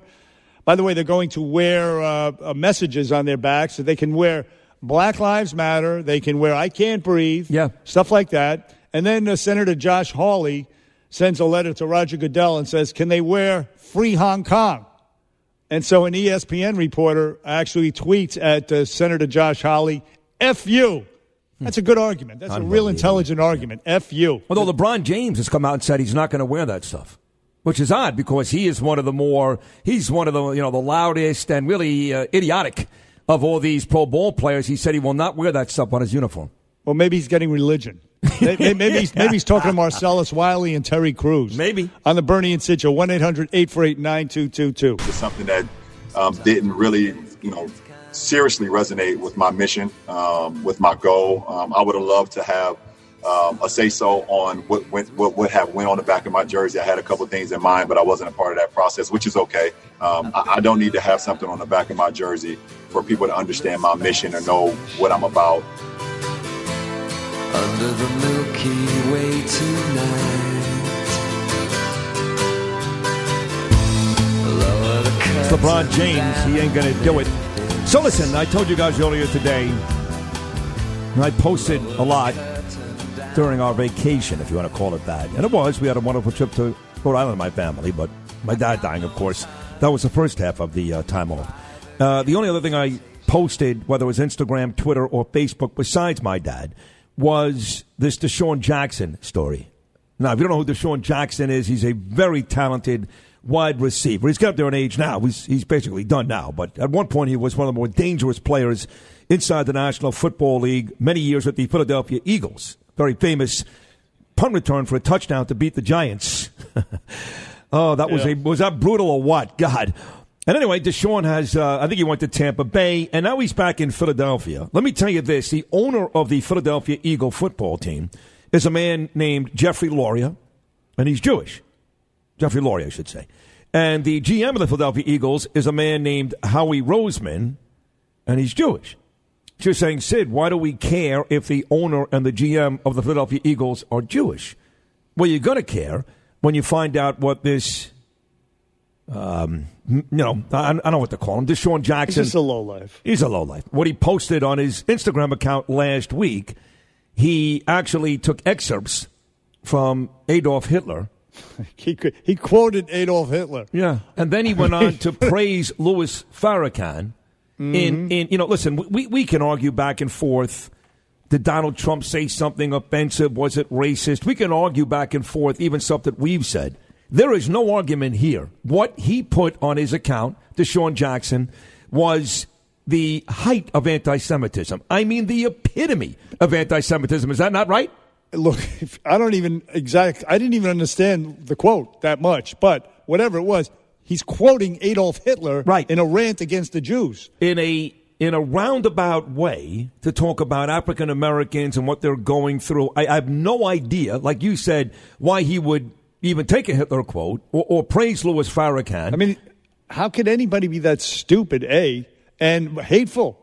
I mean, to to quote Adolf Hitler. I mean that that really it bespeaks uh, a certain ignorance or I, I- or, Well, or no, ju- no, just it- evil. That's evil. Ignorance, you don't know. He knows better. In fact, I'm going to play two of his uh, his audio cuts right here. But what I said on Twitter, and I stand by this, is this double standard that I'm sick of in the United States. And now it's gotten worse with Black Lives Matter. I mean, that horrible group. Uh, now it's gotten even worse that he can say this to Sean Jackson. Now, just imagine it's a white Jewish wide receiver right? And he says something bad about a you know a back a black player. How long will that white Jewish wide receiver spend on that football team before he's cut? Ten minutes? Twenty Sid, minutes? If, if Drew Brees quoted Adolf Hitler, he'd be off the team. Right. Right now, Drew As Brees, as as, a- at, the top-notch uh, quality uh, player that he is, the leader of the team, all-time yardage he'd, leader. he'd be gone. He, as it was, all he did was praise his grandfathers, right, and talk about how much he respected the national anthem, and he was run over by a truck and had to apologize for that hours later. And by the way, Julian Edelman reaches out to DeSean Jackson. Did anybody reach out to Drew Brees? No, no. Well, DeSean Jackson has gotten a few people reach out to him, which is nauseating enough, and I'm going to play some of those.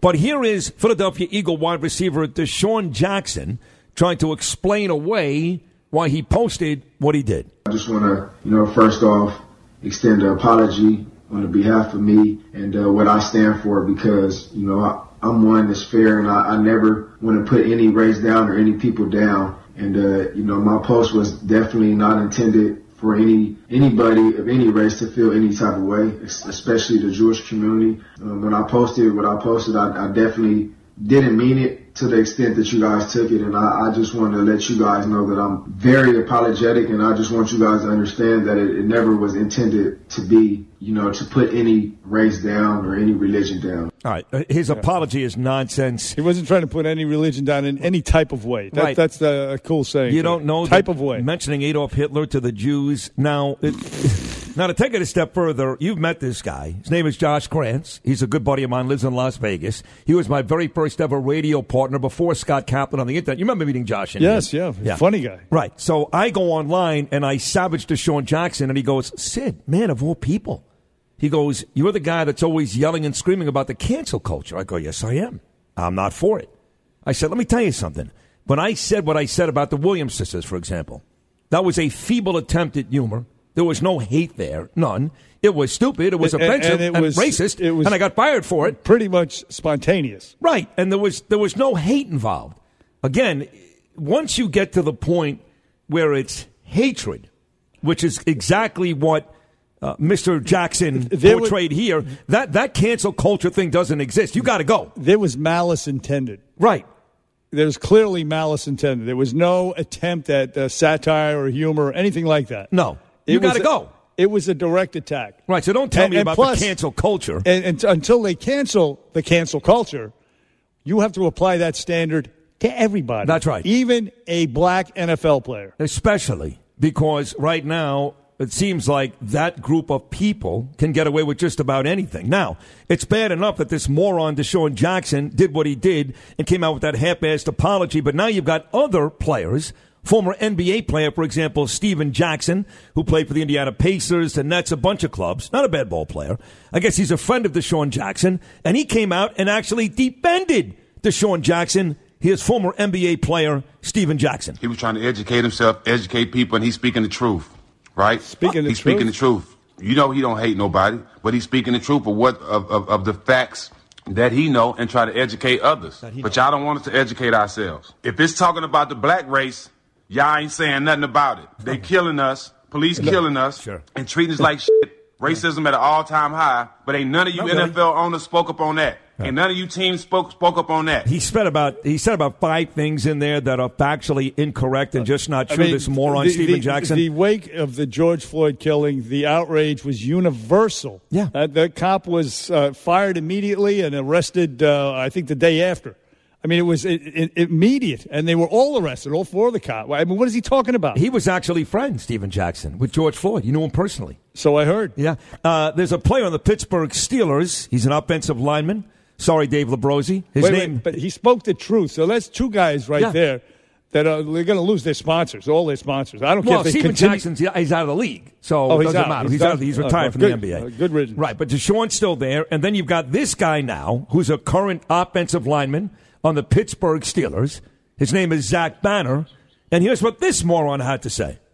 I woke up this morning to uh, the news about the DeSean Jackson and the, his incident with the Jewish community, and I saw his apology video, and it seems like his heart's in the right place. So understand that this this video isn't even towards him; it's towards that idea and mindset that sparked it in the first place. There's a common misbelief amongst black and brown people, and I know this from growing up, and I've heard it and I've listened to it, that uh, Jewish people are just like any other white race.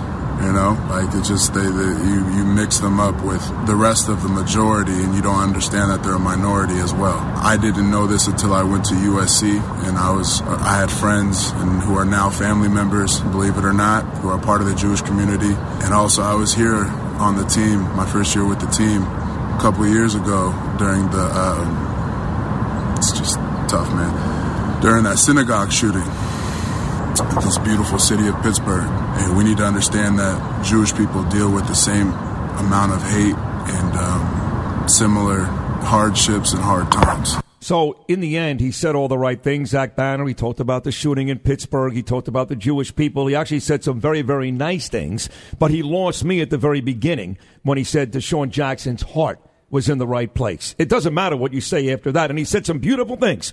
And he's educated. He was sad about the shooting. He actually choked up there. You heard him. But when he says DeSean Jackson's heart is in the right place, you've lost me at that point. Of course. And, and, look, you can just hear you hear him. I mean, every it's all identity politics. We're all Americans. Nobody wants this. To, there is a minority of evil people out there. A Derek Chauvin being one, the guy who shot shot up the synagogue being one. The rest of us, we're all Americans. We condemn that as a people collectively. We're all Americans, as the president has said millions of times. We bleed American red blood. We're all Americans. Forget the identity politics. Everybody hates hate and racism.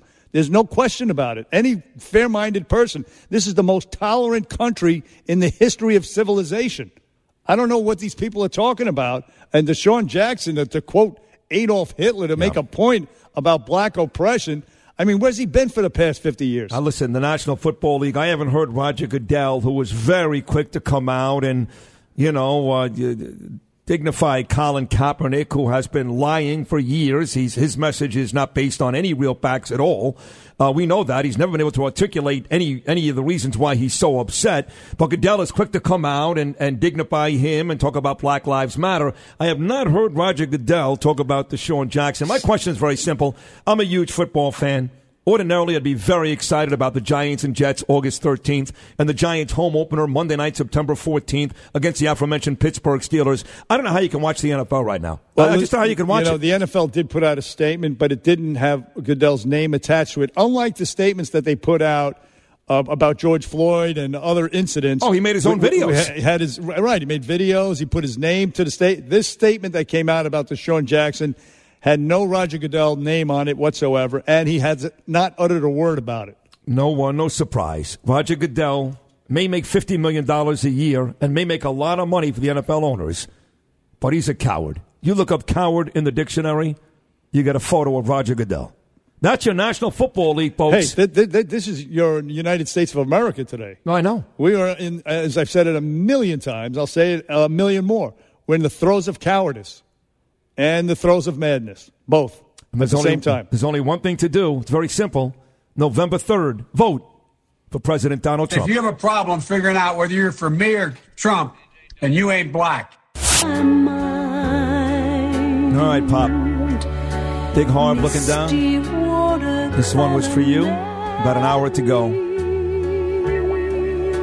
The way we were, Barbra Streisand. Hey, listen, you know, we were just ripping on these NFL players, and deservedly so.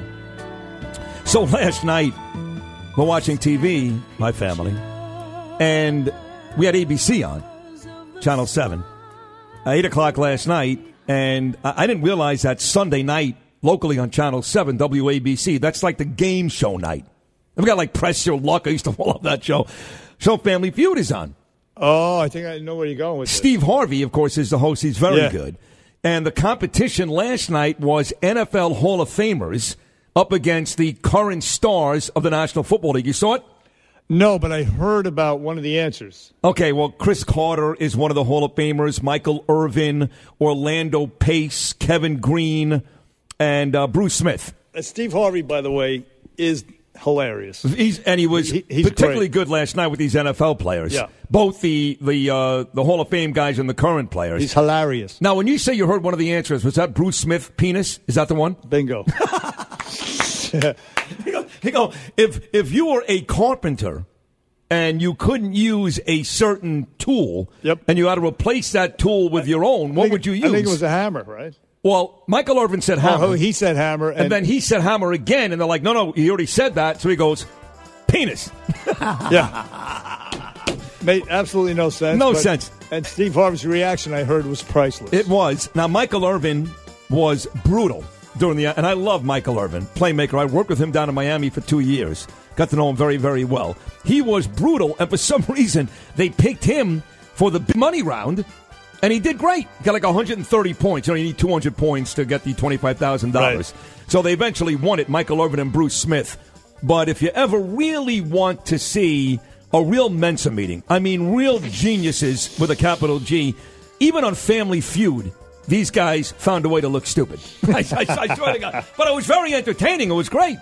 I'm sure a good time was had by all. Sorry I missed it. And they did win the Hall of Famers, and they won the twenty five thousand in the you know the lightning round, whatever you call it. But some of their answers were so silly; it was actually fun to watch. So, uh, as we're killing DeSean Jackson and the current NFL players, some of these guys were actually pretty funny. We are done with three hours today, folks. One more hour to go. 1 800 848 WABC. 1 800 848 9222. Back to the big stories of the day. One more hour on this Monday morning with Bernie and Sid. We'll come back right after Deb with the. Now I ain't saying she a gold digger, but she ain't messing with no broke, broke. Now I ain't saying she a gold digger, but she ain't messing with no broke, broke. Get down, girl, go ahead, get down. Get down, girl, go ahead, get down. Get down, girl. Back here on the Bernie and Sid Show. Get down, girl, go ahead. Heard everywhere on the 77 WABC app. Download it right now, folks. We are back. Bernie and Sid, and uh, that's Kanye. He's actually declared that he's going to run for the presidency uh, this year. He's going to form his own independent party. He took uh, shots at the Democrats, well, whatever. We're not part of your plantation, and Biden, uh, blah blah blah. But anyway, that's Kanye. And maybe he'll uh, he'll drain some votes from uh, Joe Biden. Who knows? What's the name of his party again? He he. He, who knows? He has a name for it, though, right? It's it's some yeah, it's wacky. some uh, The birthday party. oh, is that what it is? No, no, no. It's it's a La- Lacunda or something like that. Oh, oh, oh, oh, I, okay. Initially, he came out. He said he was running on the birthday party. He did party. say the birthday party initially. I know it's not the Washington Redskins. That has officially been dropped. It's official now. They're Yeah, no longer they're the gonna- Redskins. They're going to call themselves the Black Panthers.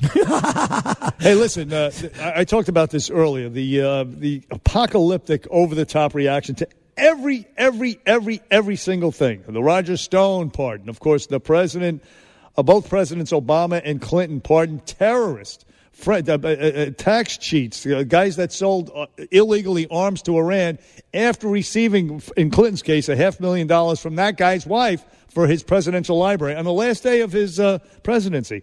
I mean, by the way, Trump didn't even pardon this guy, Roger Stone. He just commuted his sentence. I think he's only pardoned 26 people. In fact- Obama's like 600. In fact, it's uh, it's less on the on the part of Trump. It's eleven, and with Obama, it's over a thousand. I mean- so. So uh, yes, so you're absolutely right. But again, the over the top reaction, and nothing could be, and combine it with the, the cancel culture, nothing could uh, more, uh, you know, exhibit this than this Goya president. His name is uh, well, I, it's, it's a difficult name to pronounce. Suffice it to say that he's the president of Goya Company. He did a, a, a, an event at the White House with Obama when he was president. Now he did it with the president, who was doing, who said some beautiful things about Hispanics that day. They're like the treasure of our nation, the Hispanic people. And then the Goya president came out and he said this. We're all truly blessed at the same time to have a leader like President Trump who is a builder.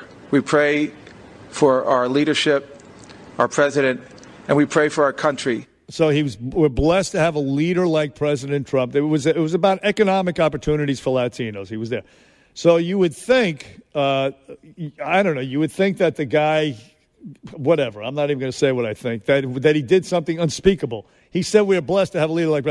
So the reaction is again, oh my God. We now we have to boycott Goya. Boycott Goya beans. The- the- according to Lin Manuel Miranda, who started this, and AOC now uh, picking up the mantle.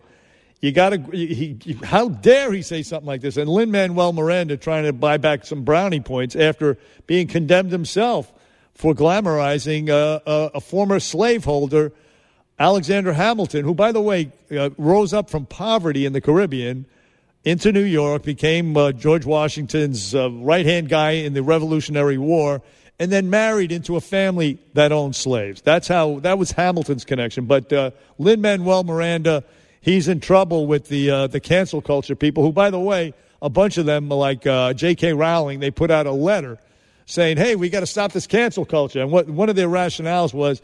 A, it's, it stifles debate, good debate, and free speech. But B, it's only helping Trump. That's what they said.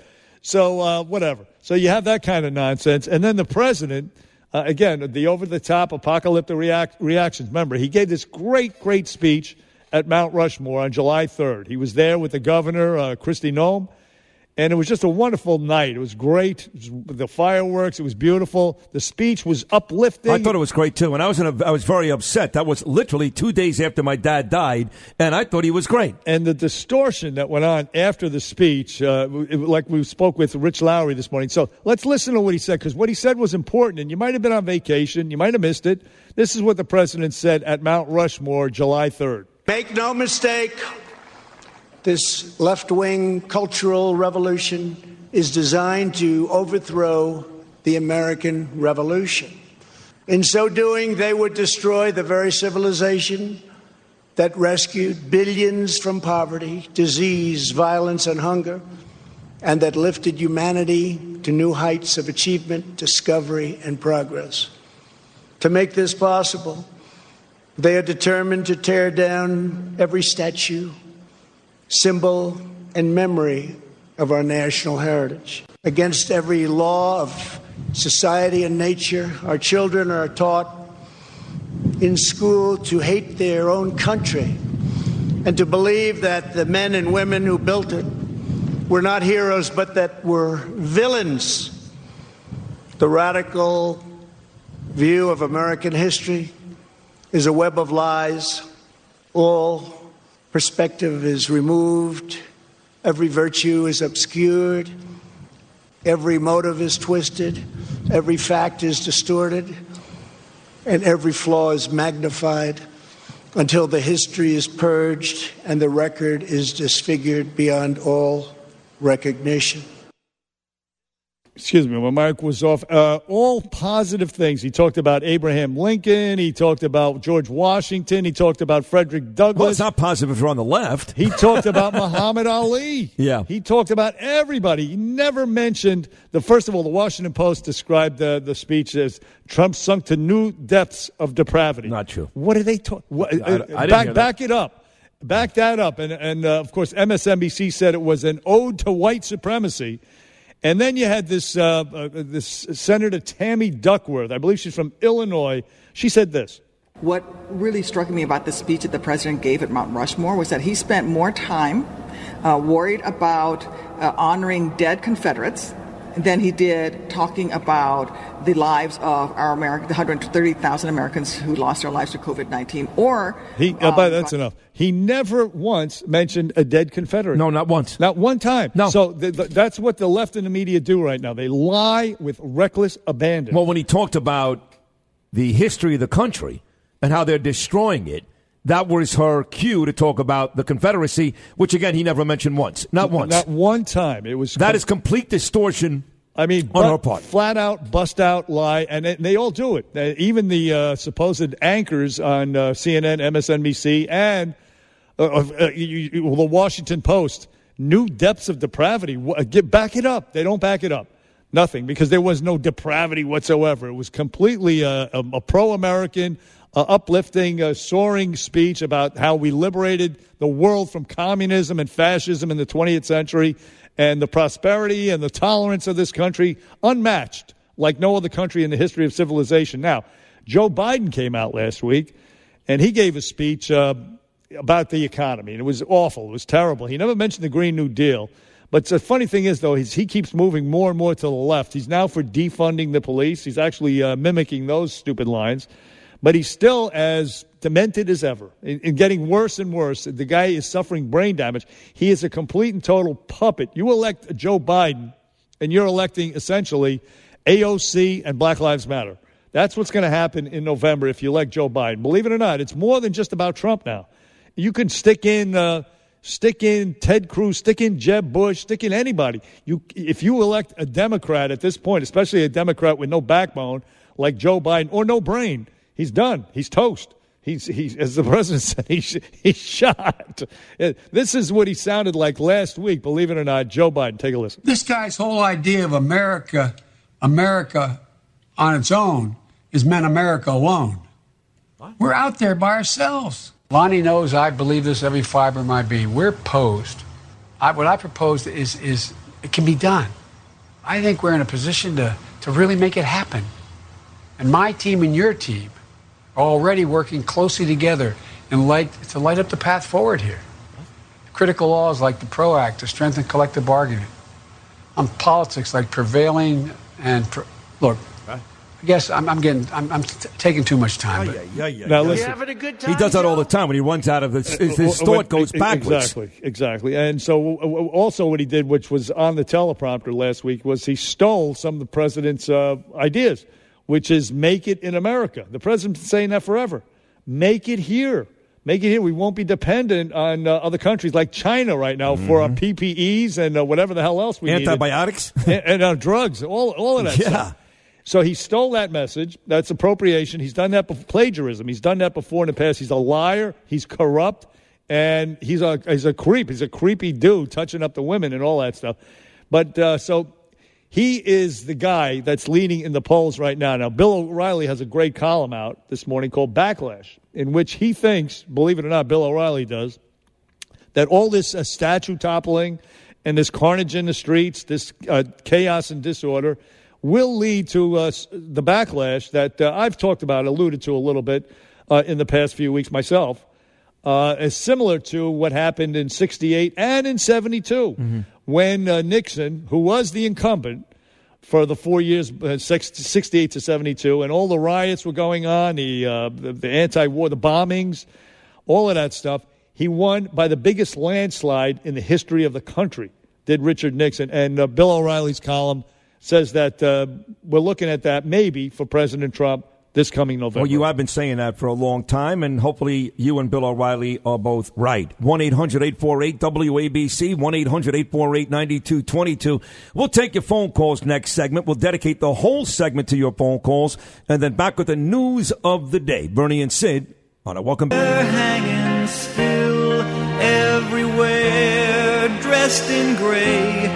Did he say, Hold my hand? "Love Ships. you when it's far. 925 on your Monday morning. We'll uh, spend the next five or six minutes on the phones with you guys. How about that? We haven't really dedicated a whole segment to you guys out there yet today because we've had so much to talk about, Bernie and I being out for the better part of 11 days, and we've covered everything. You, you name it. Uh, the, the, the, what's going on with the coronavirus in this state, down in Miami, just about everywhere. The governor, the mayor, the president, Joe Biden. Uh, we've covered everything. DeSean Jackson, the National Football League, the NBA, LeBron James. You don't get uh, any more information on any show in the city, in the state, in the country than Bernie and Sid in the morning. And that is not my opinion. That's a fact. And you want to argue with me, you can meet me outside Madison Square Garden at 1030. Now, wait a second. uh, let's go to Henry in Brooklyn, Bernard, on line six. Good morning, Hank. Hello, Henry. How are you? Good morning. Good morning. So you guys have in the city, in the state, in the country, in the world too. It's very important. You guys Thank are the you. best in the world. Thank you. Um, so I, I like Trump. Um, I've been a Democrat my entire life, though. Um, I, I support health care, education. I work in renewable energy. Uh, I, I support infrastructure programs. But I like the president. I think we needed a NASCAR fan as a president, basically. But I'm calling in about the cancer culture comments you guys are making there. So when I was a kid, I'm a millennial. I'm 33. When I was a kid, it was very popular. It's still popular to say cancel CNN and cancel New York Times. So I, I think those publications have, obviously have a, have, have a liberal bias, no, no question, whether they're an- even anti-Semitic bias. Uh, but it, what's the difference between us saying the cancel culture against the right and the cancel culture that it has Well, there, there really is no difference. I, I, just, you know, why I, I brought up the DeSean Jackson thing was that was clearly hate. And I think that when you get to that point where hatred becomes the talking point, the narrative, if you will, I believe that is grounds for cancel. I do. Listen, when, when you can express opinions, but there are certain th- third rail uh, topics, issues, comments that you cannot make. You can't go around uh, screaming the N word at people uh, on the radio or something, for example, like that. No, you can't. You can't be quoting Adolf Hitler. Right. You just, there's certain things that are just off limits. Now, for J.K. Rowling to come out and say that there's two genders, male and female, uh, forget about I, I've I have lived the female experience all my life, and some guy comes along and tells me I, he identifies as a female. I'm sorry, I'm not buying it. That's her opinion. I agree. And she's a flaming liberal, and she got slammed for it. Right. I mean, but still, she's entitled to have that opinion right. without being canceled for the rest of her life. Well, and to the caller's point, I wouldn't cancel CNN or the New York Times either. I wouldn't read it and or watch it, but I wouldn't cancel. No, we, we, we call them out. No, we're not. Of for course. We're, we're, we are against the, The cancel culture. By the way, Imus was the first scalp in the uh, the cancel culture. Uh, uh, you know, the, the, he was the first scout that they got. The Media Matters got. Uh, they started the whole thing. Was he And- the first, and or was it Michael Richards? It was. It was. It was Don Imus. yeah, it was Imus. It was Imus, and he No came doubt. back with thanks to, to uh, Farid Suleman from Citadel and Roger Ailes from Fox News. But he was the first, and it continues to this day. No, we've always been against the cancel culture, but there are certain things that, of course, are way over the line, like Howard Stern saying the N word, or uh, DeSean Jackson quoting Adolf Hitler. Those two are are actually uh, reasons for termination, for firing, and for cancels. Let's go to um, talking about Howard Stern. Bernard, Phil is in Morristown. He's online too. Wants to talk about Howard. Good morning, Phil. Hey, how you doing? Uh, first time call. I just started listening to you guys a couple of weeks ago. Uh, some guys at work turned me on to you guys, and they were talking about you uh, when you were talking about Howard Stern when he's doing the uh, blackface and everything. Yeah. Yeah. How is how is this guy still getting a pass and he's still on the air? Well, He- first of all, he's not on terrestrial radio. He's on Sirius XM, which he built. He built it. He, he practically owns that thing. I mean, Mel Karmazin gave him a billion dollars from day one. But but I guess to the caller's point, where's the pressure? There's no pressure. 'cause There's no liberal. pressure. be- No, because yeah, he's he bought himself. Uh, he virtue signaled to the nth degree for the last few years, uh, kissing Rosie O'Donnell's ass, yeah. kissing Hillary Clinton's ass, Stephanopoulos. uh, everybody, All his friends, know, Michael Strahan. and, and, and then he said, you know, uh, why are you harping on me with bla- with with uh, saying the N word?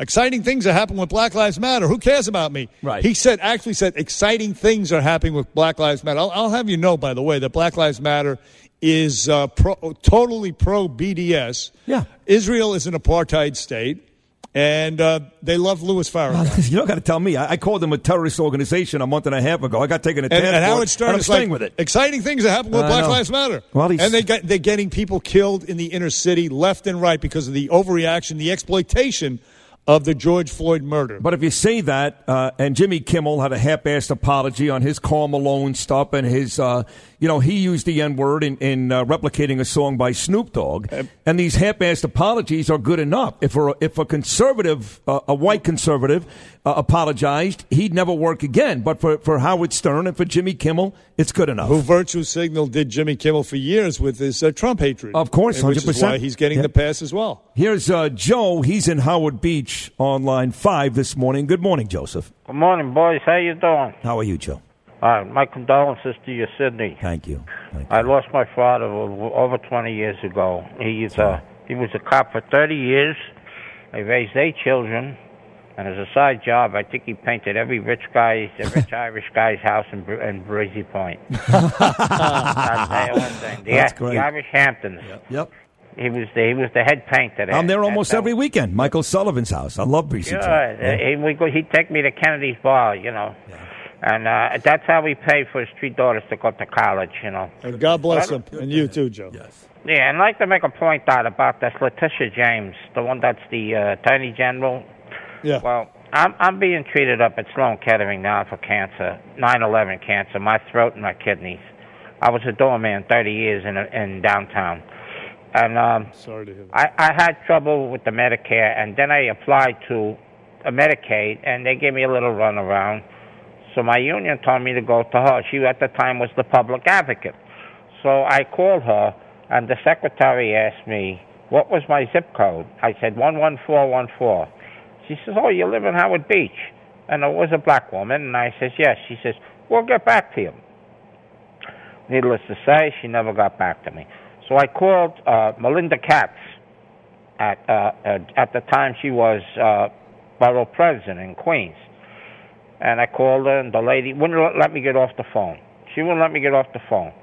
Three days later, I had the papers. I sent them in, and I received the Medicaid about ten days later. So now with all the stuff going on, I'm saying to myself, one, you know, Letitia James, she's out there with the with the black black this, black that.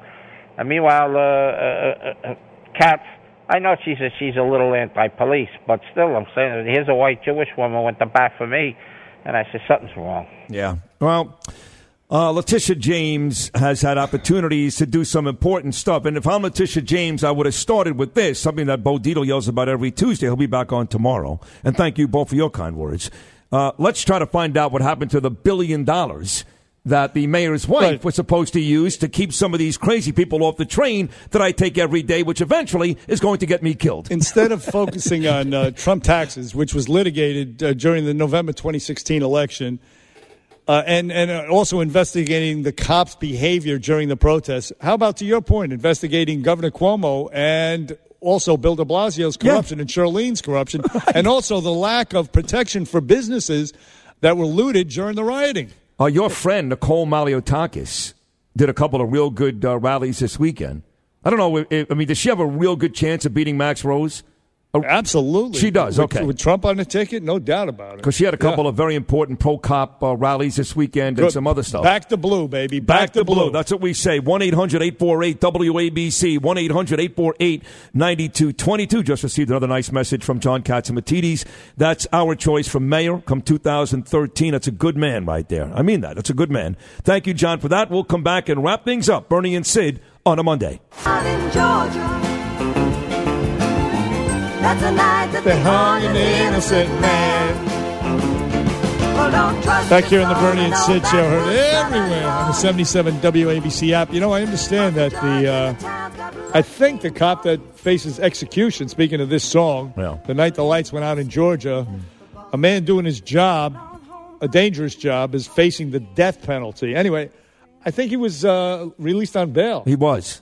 You're talking the, the guy, the, the Ray Sean Scott Yeah. incident, the Yeah, Wendy's guy. yeah. He was he was Thank released God. on bail. I- Yeah, I-. That, that is uh, really good news. I mean, because it's just awful. And I mentioned earlier the creep, uh, you know, who was arrested in Rockaway. Uh, that creep was hurling things at people and cops, and uh, for a long time they put up with a lot of crap from that guy. And now that cop that arrested him faces seven years in prison. He was let go, no charges. While we were on vacation, guess what? He was arrested not only for stabbing somebody, but even worse, he uttered some anti-gay slurs. No. Yes, Come hate, on. hate crime. No, that can't be right. Can you believe this? Not these guys. so, so I mean, everything is ass backwards. Uh, you got uh, the, this Bolshevik Bill uh, Schmuck. I mean, he knows Black Lives Matter is a Marxist front. He knows that. He knows damn well. He knows that uh, you know you have to create or exploit a crisis. In this case, they exploited a crisis, which was the George Floyd crisis, like they tried to do with Michael Brown. Unfortunately for them, it turned out to be a hoax. This was real, and it was on videotape, and they were poised and ready, and they exploited it with great success. Well, they didn't exploit Michael Brown. Do I have to remind no, you? they that- did, but it yeah. failed because uh, Well- ultimately the, the end result it was exposed as a hoax. Well, we know that, but if you watched Hillary Clinton, for example, uh, the night of the DNC when Michael Brown's mother was know, up on I, stage. I, I know they still try to uh, Yes. resuscitate it, And even But- on the even on the phone booths here in New York City, his name still pops up. Michael Brown with Trayvon Martin and uh, George Floyd. But, it, but the whole the movement essentially sort of died on the vine. Yeah, It went yeah. dormant until uh, this. And again, I mentioned this earlier: the crisis, global warming, create a crisis if you can. They had that. Uh, the coronavirus, the ongoing uh, uh, uh, pandemic, uh, panic porn. Still, they're trying to exploit that crisis by closing the, these extended lockdowns. This is all political. This is all to, to gain power. And the same thing with the George Floyd. And so, ironically, the Black Lives Matter movement is responsible for the deaths of hundreds of black people in the inner cities You across think- the country. Right, and, and that you're 100% right. 100%. I'm glad you said that because it is. But you think Bill de Blasio knows, or do you think that because he's married to an African American woman and he loves his son so much, who looks a lot more black than white, you don't think that he's really bought in? I mean, I think Cuomo knows the difference. I think Bill de Blasio has legitimately, because he's not that bright, I think he's bought in. No, I you- do. you- No, he's not that bright, but he's smart enough to know this uh, that this was uh, uh, that this is definitely a Marxist front. He knows it. I mean, uh, the woman, uh, and I mentioned this earlier. Uh, Roger Stone was pardoned. People are freaking out. The apocalyptic over. Sentence was commuted. He wasn't pardoned. That's right. It was, it, but uh, Bill Clinton did pardon a woman who is a big time Black Lives Matter fundraiser. She was a domestic terrorist who uh, bombed our military back a long time ago. She did. She was sentenced to 58 years. Bill Clinton pardoned her after 15 on his last day. And by the way, so nobody says boo about that. And also, you know, Marc Rich, the guy uh, who whose wife donated a half million dollars to his library. Obama pardoned Puerto Rican terrorists, and so did Bill Clinton. By the way, uh, uh, uh pardoned Puerto Rican terrorists in order to curry favor with that electorate here in New York, so Hillary could get elected to the New York State Senate, which she did. I mean, to the uh, United States Senate from New York, which she did. So the point is this uh, some other people have, have uh, expressed, black people have expressed rational sentiments about what's happening in the cities and the so called uh, Black Lives Matter movement, which is, which is nothing but propaganda. They're anything but about Black Lives Matter. They don't care. Don Lemon said as much. We don't care about Black Lives. Black Lives Matter does not care. It's only, he claimed it's about police, but it's not even that. Uh, one of the people who spoke some sense was the mayor of Atlanta in the wake of uh, last weekend's carnage in the city of Atlanta. This is what she said. Enough is enough. We're fighting the enemy within when we are shooting each other up on our streets in this city and you shot and killed a baby. And it wasn't one shooter, there were at least two shooters. An eight year old baby. We're demanding action for Secoriea Turner and for all of the other people who were shot in Atlanta last night and over the past few weeks because the reality is this these aren't police officers shooting people on the streets of Atlanta. These are members of the community shooting each other. Speaking sense. Uh, now, Black Lives Matter has been ex- exposed as a fraud, a hoax, if you will. Uh, and also another one, another courageous uh, African American on Fox Sports 1, Marcellus Wiley used to work with Jason Whitlock, who we've had on the show. He's a friend of yours. Was a Pro Bowl defensive lineman out of Columbia in the National Football League. Was a very good player for the Buffalo Bills. This is Marcellus Wiley uh, this past week on Fox Sports One talking about Black Lives Matter and the real problem in the black community. It's not a good idea. Um, I do want to give the players credit to even get this to be more than just an idea, but something that's going to be in reality. I give the players that. But there's a problem with when you start to go down this road of the freedom of expression, freedom of speech, and how much social space is allowed for those who don't support in that same space. And that's where I, I wonder where this is going to go in terms of identity politics. We know what identity politics does. It divides and it polarizes. No matter how you want to look at it, that's just the effect of it, no matter how great the intentions are. No. So I understand. I respect your space. I respect what you're protesting for. But will you respect others who don't support that same protest? Now, he's talking there about the uh, NBA putting these uh, Black Lives Matter, uh, I hate the cops, F the police, or I can't breathe, or whatever on their t shirts. That's what he's talking about there. He's like, well, what about people who don't respect that, who don't believe it? Can they put something else? For example, uh, Senator Josh Hawley wrote to Adam Silver of the NBA, and he says, can they put Free Hong Kong on their jerseys? And uh, one of the ESPN uh, commentators, uh, Wojnarowski or whatever the hell his name is, he wrote uh, to Josh Hawley and he said, F you. Oh, Wojo wrote that? Yeah. That's a no, he didn't. Real, Did he? real intelligent Ooh. comeback. He's well, like the top. I love top Wojo. Guy. Yeah, he's been top. on my show a billion times. Wojo wrote that. He wrote that, and he was That's suspended without pay for a long time.